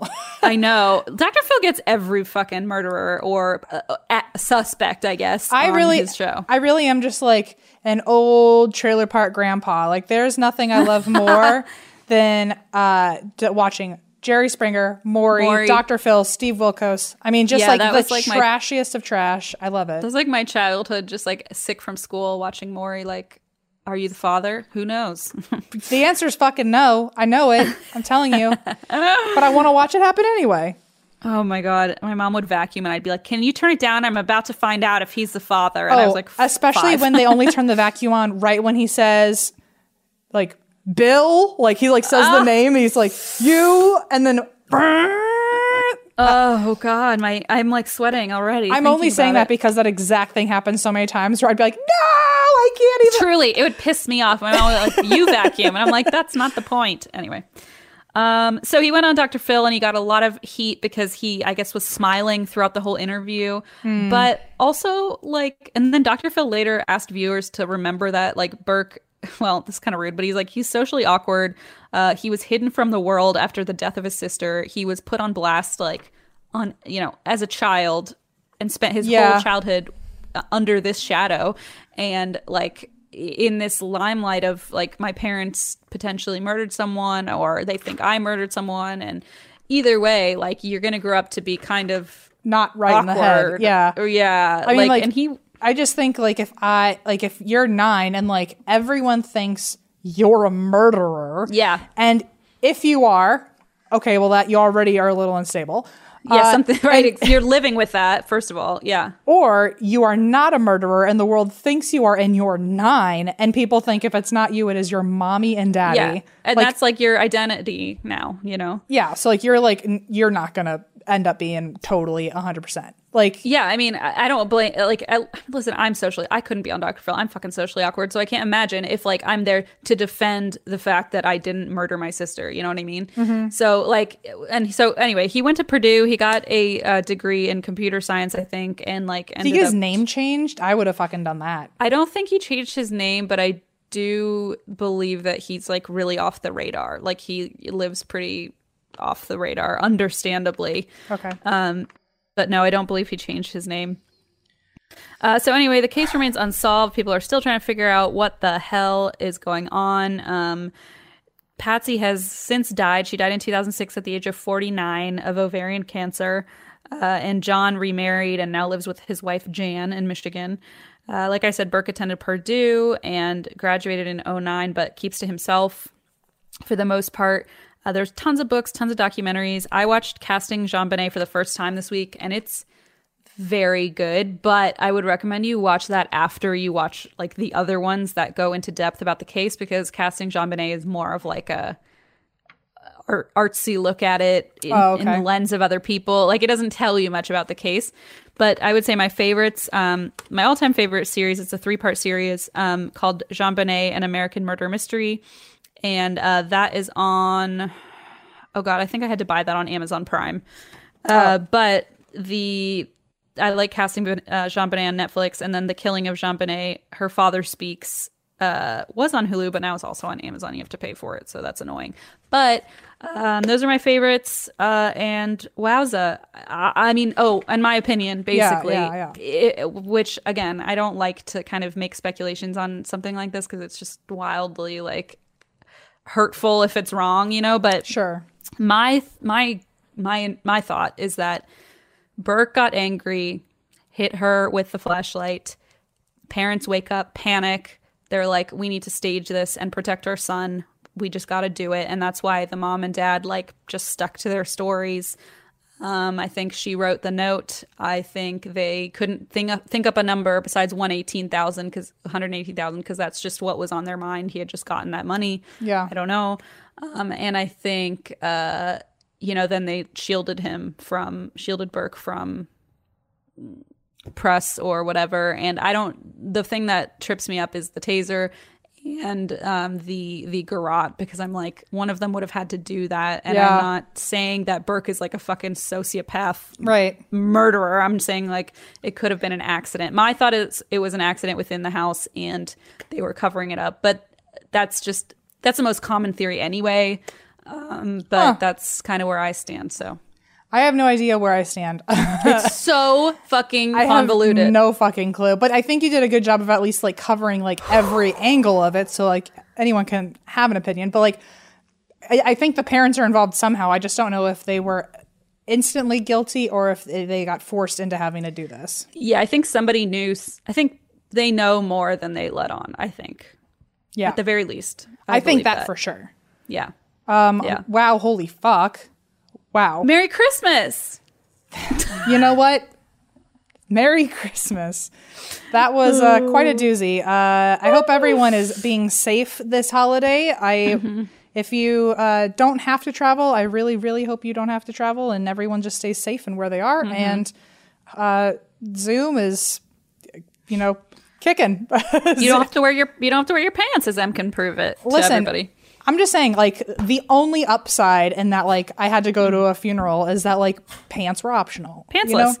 Yeah, and. I also want to add to um, it's. I think it's going to be really tough on a lot of people um, because you're, a lot of people are going to be alone for the holidays and aren't able to see family or have had family pass or are just isolated. And it's hard to be isolated all year anyway. And now with the holidays, it makes it extra hard. So I just want to like give a little like hug to everybody who's dealing with you know feelings of loneliness or isolation especially during the what's supposed to be a holly jolly season. So Yeah. um, we're here for you and uh, we're just gonna keep releasing episodes. So pretend we're just you know gabbing away with you Yeah. Yeah. Gabbing away. That's us. Obviously. i mean at you at you mostly yeah. I, I hope, I like how it's like, I hope you don't feel lonely. So we'll talk at you and you can't contribute. yeah and you have to sit there and like suffer through it which is sort of like a holiday with your family so i mean yeah. Just you go. pretend that we're, we're your like really terrible family, but not like the racist terrible. i'm just drunk like the- uncle but like nice drunk uncle Um, yeah. I'm the one who's just asleep in the bar lounger before people e- even get there. So no pants on either No of us neither of us have pants on That's I'm just the one that makes everyone like feel uncomfortable when they bring their like new partners over and they're trying to impress. I'm the one that like you're like don't e- please don't even talk to them. I don't even want you to get into that. So and I'm like, hey, do you know about JonBenét Ramsey? And they're like, oh dear. and then they're like, oh my god, yes, I absolutely have opinions on that. All right, well, oh, Christmas time is here. oh, I know. I meant to do it at the beginning, but I'll do it for our actual holiday episode next week. Um, Okay. Since I forgot this time around, I apologize, but we'll All be right. here on the 27th. Well, uh, thank you guys, and hopefully you're doing hot. Doing hot. I don't know, and That's why we. drink.